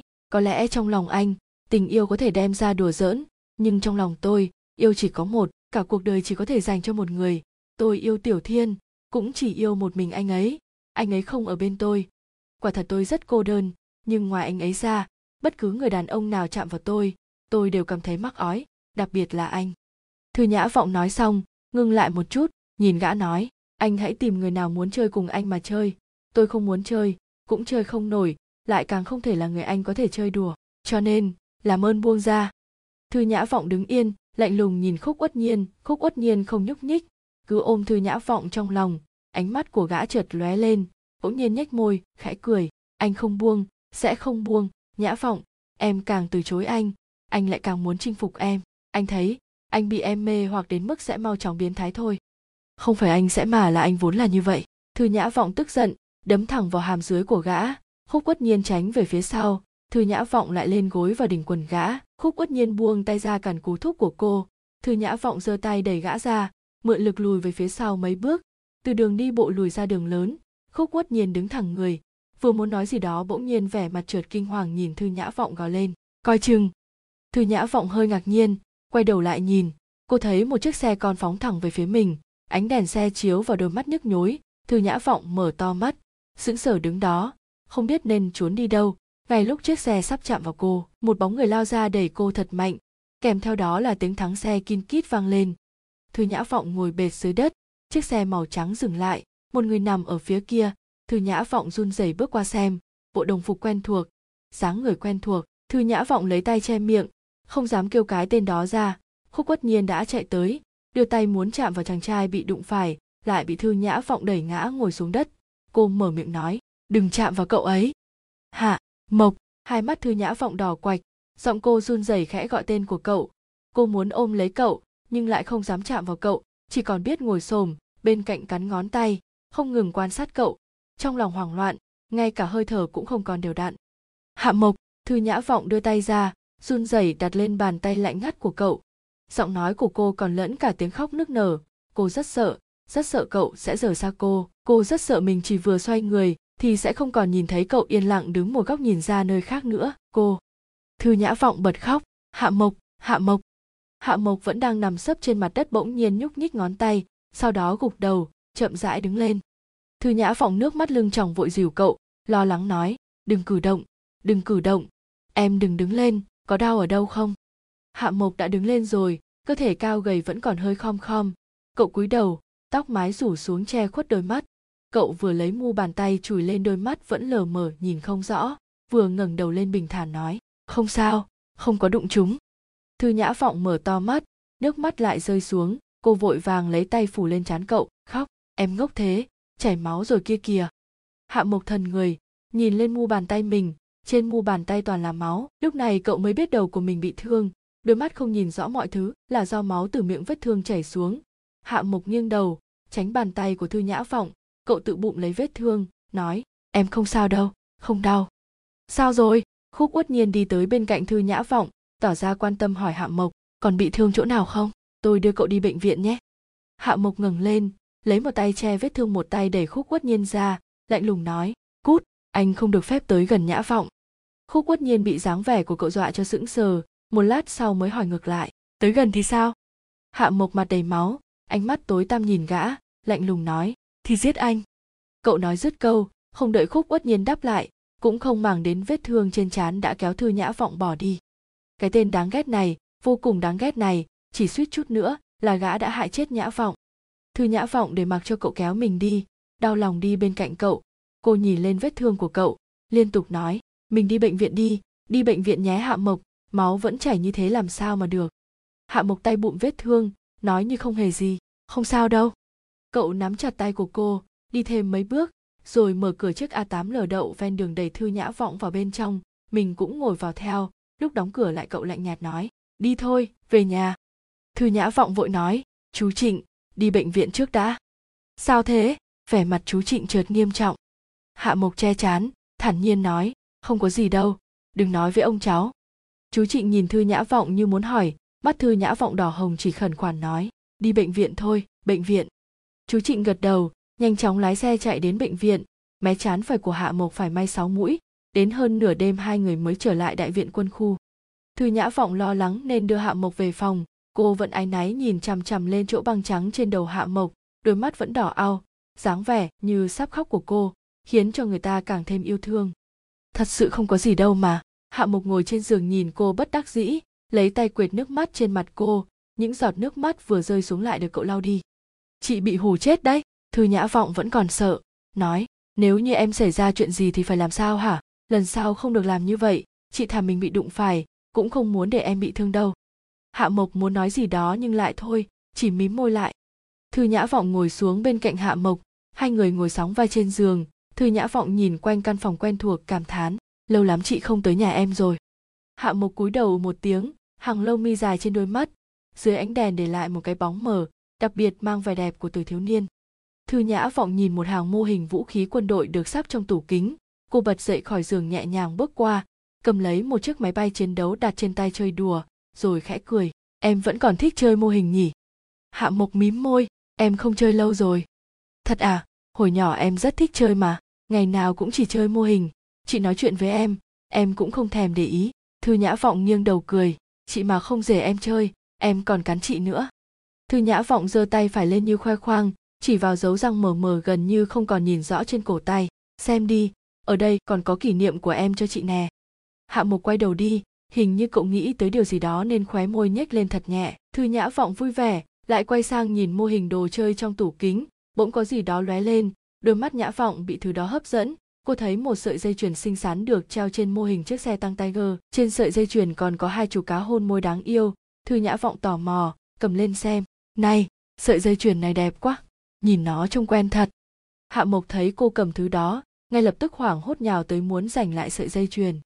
Thư nhã vọng bèn giấu sợi dây về phía sau, lại giống như khi còn nhỏ trêu cậu, này, em kích động như vậy làm gì? À chị biết rồi. Thư nhã vọng vừa tránh hạ mộc cướp lại vừa cười hỏi, không phải em có bạn gái rồi đấy chứ? Không có. Hạ mộc vươn tay qua giật lại. Thư nhã vọng chạy vòng tròn, chạy tới chạy lui nhất định, không để cho cậu bắt được cô. Còn nói đùa với cậu. Ha ha, nói chị nghe xem, chị rất tiến bộ không cấm em yêu sớm đâu. Hạ mộc lấy không được sợi dây, bực mình nói, không dẫn nữa, trả lại cho em. Thứ này mua tặng cho cô gái em thích, thư nhã vọng dừng lại đứng bên cạnh giường, kết luận kiểu như mình hiểu rồi, chắc chắn là vậy rồi. Hạ mộc bị nói trúng tim đen, mặt đỏ lựng lên, cậu bước lại bắt lấy hai tay thư nhã vọng, thư nhã vọng đứng không vững, tay lại không có chỗ vịn. Lúc cậu xông tới, cô liền ngã về phía sau, hạ mộc lại không buông tay cô nên cũng té xuống theo thư nhã vọng hai người ngã sấp lên nhau trên chiếc đệm mềm mại đàn hồi. Thư nhã vọng bị đè xuống trên giường nhưng lại không cảm thấy đau. Khi cô quay mặt sang thì thấy hạ mộc nằm đè trên người mình. Mặt bất chợt đỏ lên, khuôn mặt cả hai rất gần nhau. Đầu mũi chạm phải đầu mũi. Hơi thở ôm lấy hơi thở. Trái tim chồng lên trái tim. Sự gần gũi làm cho người ta xấu hổ. Bầu không khí vô cùng mờ ám. Ánh mắt của hạ mộc tối tăm mơ hồ. Cậu thiết tha nhìn chằm chằm vào thư nhã vọng. Khuôn mặt cũng hơi hồng. Trái tim cậu lại đập quá nhanh cứ này rồi lại này lên, giống như có ma quỷ thúc giục. Cậu hơi cúi đầu, thư nhã vọng ngây ngần nhìn cậu, cảm giác trên môi mình bị chạm khẽ một cái. Thư nhã vọng không tin nổi chừng to hai mắt. Hàm mộc rất căng thẳng, nhưng cậu không dừng lại, cậu lại chạm nhẹ lên môi cô lần nữa, khẽ khàng đặt một nụ hôn lên đó. Cậu không biết hôn môi, chỉ chạm nhẹ vào một cái. Sau đó, thì để môi mình trên môi cô, bàn tay cậu nắm thật chặt lấy tay cô, không phải vì kiềm chế cô. Cậu chỉ vô thức nắm chặt lấy nó lòng bàn tay cậu dịn toàn mồ hôi, lại không biết là của cậu hay là của cô. Thư nhã vọng sau khi hoảng hồn thì tỉnh táo lại, cô nghiêng đầu tránh đôi môi của hạ mộc. Cô dùng vai đẩy cậu ra, nhưng hạ mộc không nhúc nhích. Hạ mộc, thư nhã vọng gọi khẽ tên của cậu, giọng sượng sùng. Ánh mắt hạ mộc lóe lên, cậu vùi mặt mình vào cổ cô, sau đó khẽ khàn kề bên tai cô hỏi, chị sẽ không quan tâm tới em nữa sao? Khuôn mặt thư nhã vọng rất đỏ rồi, tim cũng đập rất nhanh. Cô cứng người để mặc cậu đè, nói khẽ không đâu. Hạ mộc cắn môi nói bên tai cô, em thích chị. Thư nhã vọng không ngờ cậu lại, thẳng thắn nói ra như vậy, thẳng thắn đến mức muốn chút hết nỗi lòng như không còn cách nào có thể kiềm nén chúng lại được nữa. Thư nhã vọng nhúc nhích khóe môi, cẩn trọng nói, hạ mộc, em chỉ quen nỉ lại vào chị thôi. Hạ mộc xoay khuôn mặt cô lại, rất nghiêm túc cũng rất cố chấp nhìn cô nói, không, em thích chị. Nếu như có thể, thư nhã vọng cũng muốn mình có thể đáp lại cậu. Nếu như có thể cô thực sự hy vọng mình có thể cho mang lại hạnh phúc cho cậu. Nếu như có thể cô thật lòng muốn trao cho chàng trai này thứ tình cảm mà cậu mong muốn, thư nhã vọng thích hạ mộc. Cô thật sự mong cậu có thể cười một lần, cho dù chỉ kéo nhẹ khoái môi, cho dù bờ môi chỉ hơi nhếch lên cũng được. Cô chân thành hy vọng cậu có thể cười một lần. Nhưng, có những việc ngay cả bản thân mình cũng không có cách nào kiểm soát được. Thư nhã vọng cụp mắt, khó nhọc nói, hạ mộc à chị chỉ xem em là em trai. Hạ mộc không nói gì cậu chỉ lấy sợi dây chuyền trong tay thư nhã vọng ra, sau đó mở móc khóa, rồi đeo lên trên cổ thư nhã vọng, bàn tay chạm nhẹ lên đôi cá hôn môi, sau đó lại nhìn cô nói, chị hãy đeo nó, được không? Luôn đeo nó nhé. Đó là sợi dây chuyền cậu đã muốn tặng cho cô ba năm trước.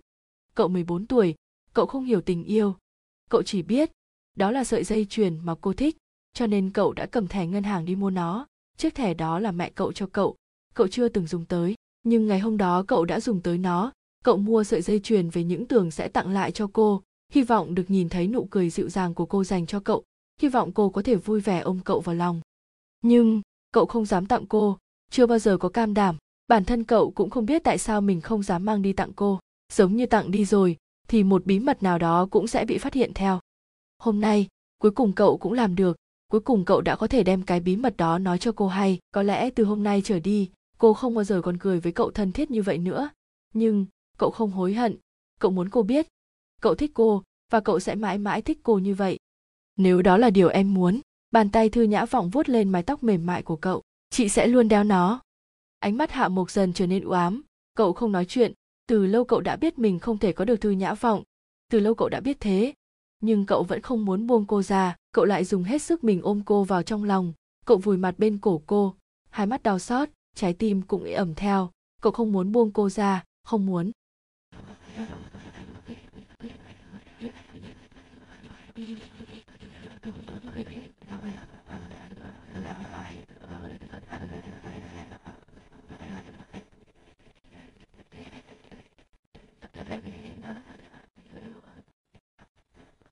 Chương 8B, không phải chỉ thôi không đâu. Tờ mờ sáng ngày hôm sau, Thư Nhã Vọng mơ mơ màng màng tỉnh lại, cô quay đầu nhìn Hạ Mộc thấy cậu vẫn còn khép hai mắt như đang ngủ rất say, có điều giữa hàng lông mày, thường khẽ trao lại cho thấy cậu ngủ không được yên giấc. Phía dưới bọng mắt còn có quầng thâm, Thư Nhã Vọng thở nhẹ một hơi dài, Hạ Mộc cứ ôm chặt lấy cô cả một đêm, cậu không làm gì cả chỉ biết ôm lấy cô, giống như một đứa trẻ sắp bị người ta bỏ rơi, cố gắng níu chặt lấy, có thế nào cũng không chịu buông tay. Hạ mộc như thế làm cô không thể nào có thể bắt cậu buông ra cho bằng được nên cô chỉ đành mặc kệ cho cậu ôm mình đến gần sáng cô nhẹ nhàng cầm bàn tay hạ mộc đang đặt bên hông mình bỏ ra. Có lẽ bởi cậu đang ngủ nên hạ mộc không hề nhúc nhích. Thư nhã vọng ngồi dậy bước xuống giường. Cô nhẹ nhàng đi ra cửa, chậm rãi mở cửa phòng, lại không thể không quay đầu lại nhìn cậu thiếu niên đang nằm trên giường một lần nữa. Cậu vẫn còn giữ tư thế ngủ vừa nãy. Tạm biệt, hạ mộc. Thư nhã vọng nói không ra tiếng. Sau đó cúi đầu đi ra ngoài. Cô không để ý thấy hai bàn tay của chàng trai đang ngủ trên giường chậm chậm nắm chặt lại. Đi ra khỏi biệt thự nhà hạ mộc cô lại quay lại nhìn thêm một lần nữa phòng của cậu. Phía sau cửa sổ bằng kính của căn phòng, một bóng người chợt nhoáng lên. Thư nhã vọng hơi ngạc nhiên, nhưng vẫn giả bộ, như không nhìn thấy gì, chỉ khẽ cúi đầu, bước đi nhanh chóng. Về tới nhà, cô lại bị mẹ mắng cho, bà thư la, cô đi suốt đêm không về. Thư nhã vọng giải thích rằng mình phải chăm sóc cho hạ mộc bị thương. Ông thư vừa nghe nói hạ mộc bị thương thì đã lo lắng, vội vàng hỏi, lúc biết được thì ra là do cô nên hạ mộc bị liên lụy thì ông rất tức giận chỉ vào mặt thư nhã vọng nói, lần sau con mà để hạ mộc gặp chuyện nguy hiểm, thì ba không tha cho đứa con gái như con đâu, có nghe chưa? Con biết rồi, không có lần sau đâu. Thư nhã vọng gật đầu uể oải, nhìn ba cô tức giận mà nghĩ, nếu như ba biết hạ mộc thích mình, không biết ba sẽ ra sức ngăn cản, hay là ngay lập tức đóng gói mình lại giao cho hạ mộc nhỉ? Cô đoán có lẽ là ý sau ba là người có ơn phải trả, chỉ cần nghe thấy hạ mộc muốn, gì thì không chừng mắt chưa kịp chớp đã giao cho cậu. Thư nhã vòng nằm lên giường bất giác lại đưa tay vuốt ve sợi dây chuyền trên cổ, cuối cùng không kiềm được lại cầm trong tay xem xét kỹ lưỡng. Trên sợi dây chuyền bạc có hai chú cá hôn môi đang chung môi. Hạnh phúc trao nhau nụ hôn. Sợi dây chuyền thật đẹp, rất hợp với chòm sao song ngư của mình. À trong đầu thư nhã vọng chợt hiện lên một ý nghĩ. Cô bỗng nhiên nhớ tới sợi dây chuyền này mình đã từng nhìn thấy rồi.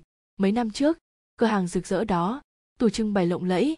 Mình đứng ngoài tủ kính nhìn vào, vẻ mặt ao ước nhìn nó đây chẳng phải là sợi dây chuyền đó sao? Thì ra, khi đó cậu đã thích cô rồi sao? Cô thở dài khe khẽ, đặt tay lên sợi dây chuyền có đôi cá hôn môi trên cổ, cảm giác lành lạnh rất giống hạ mộc.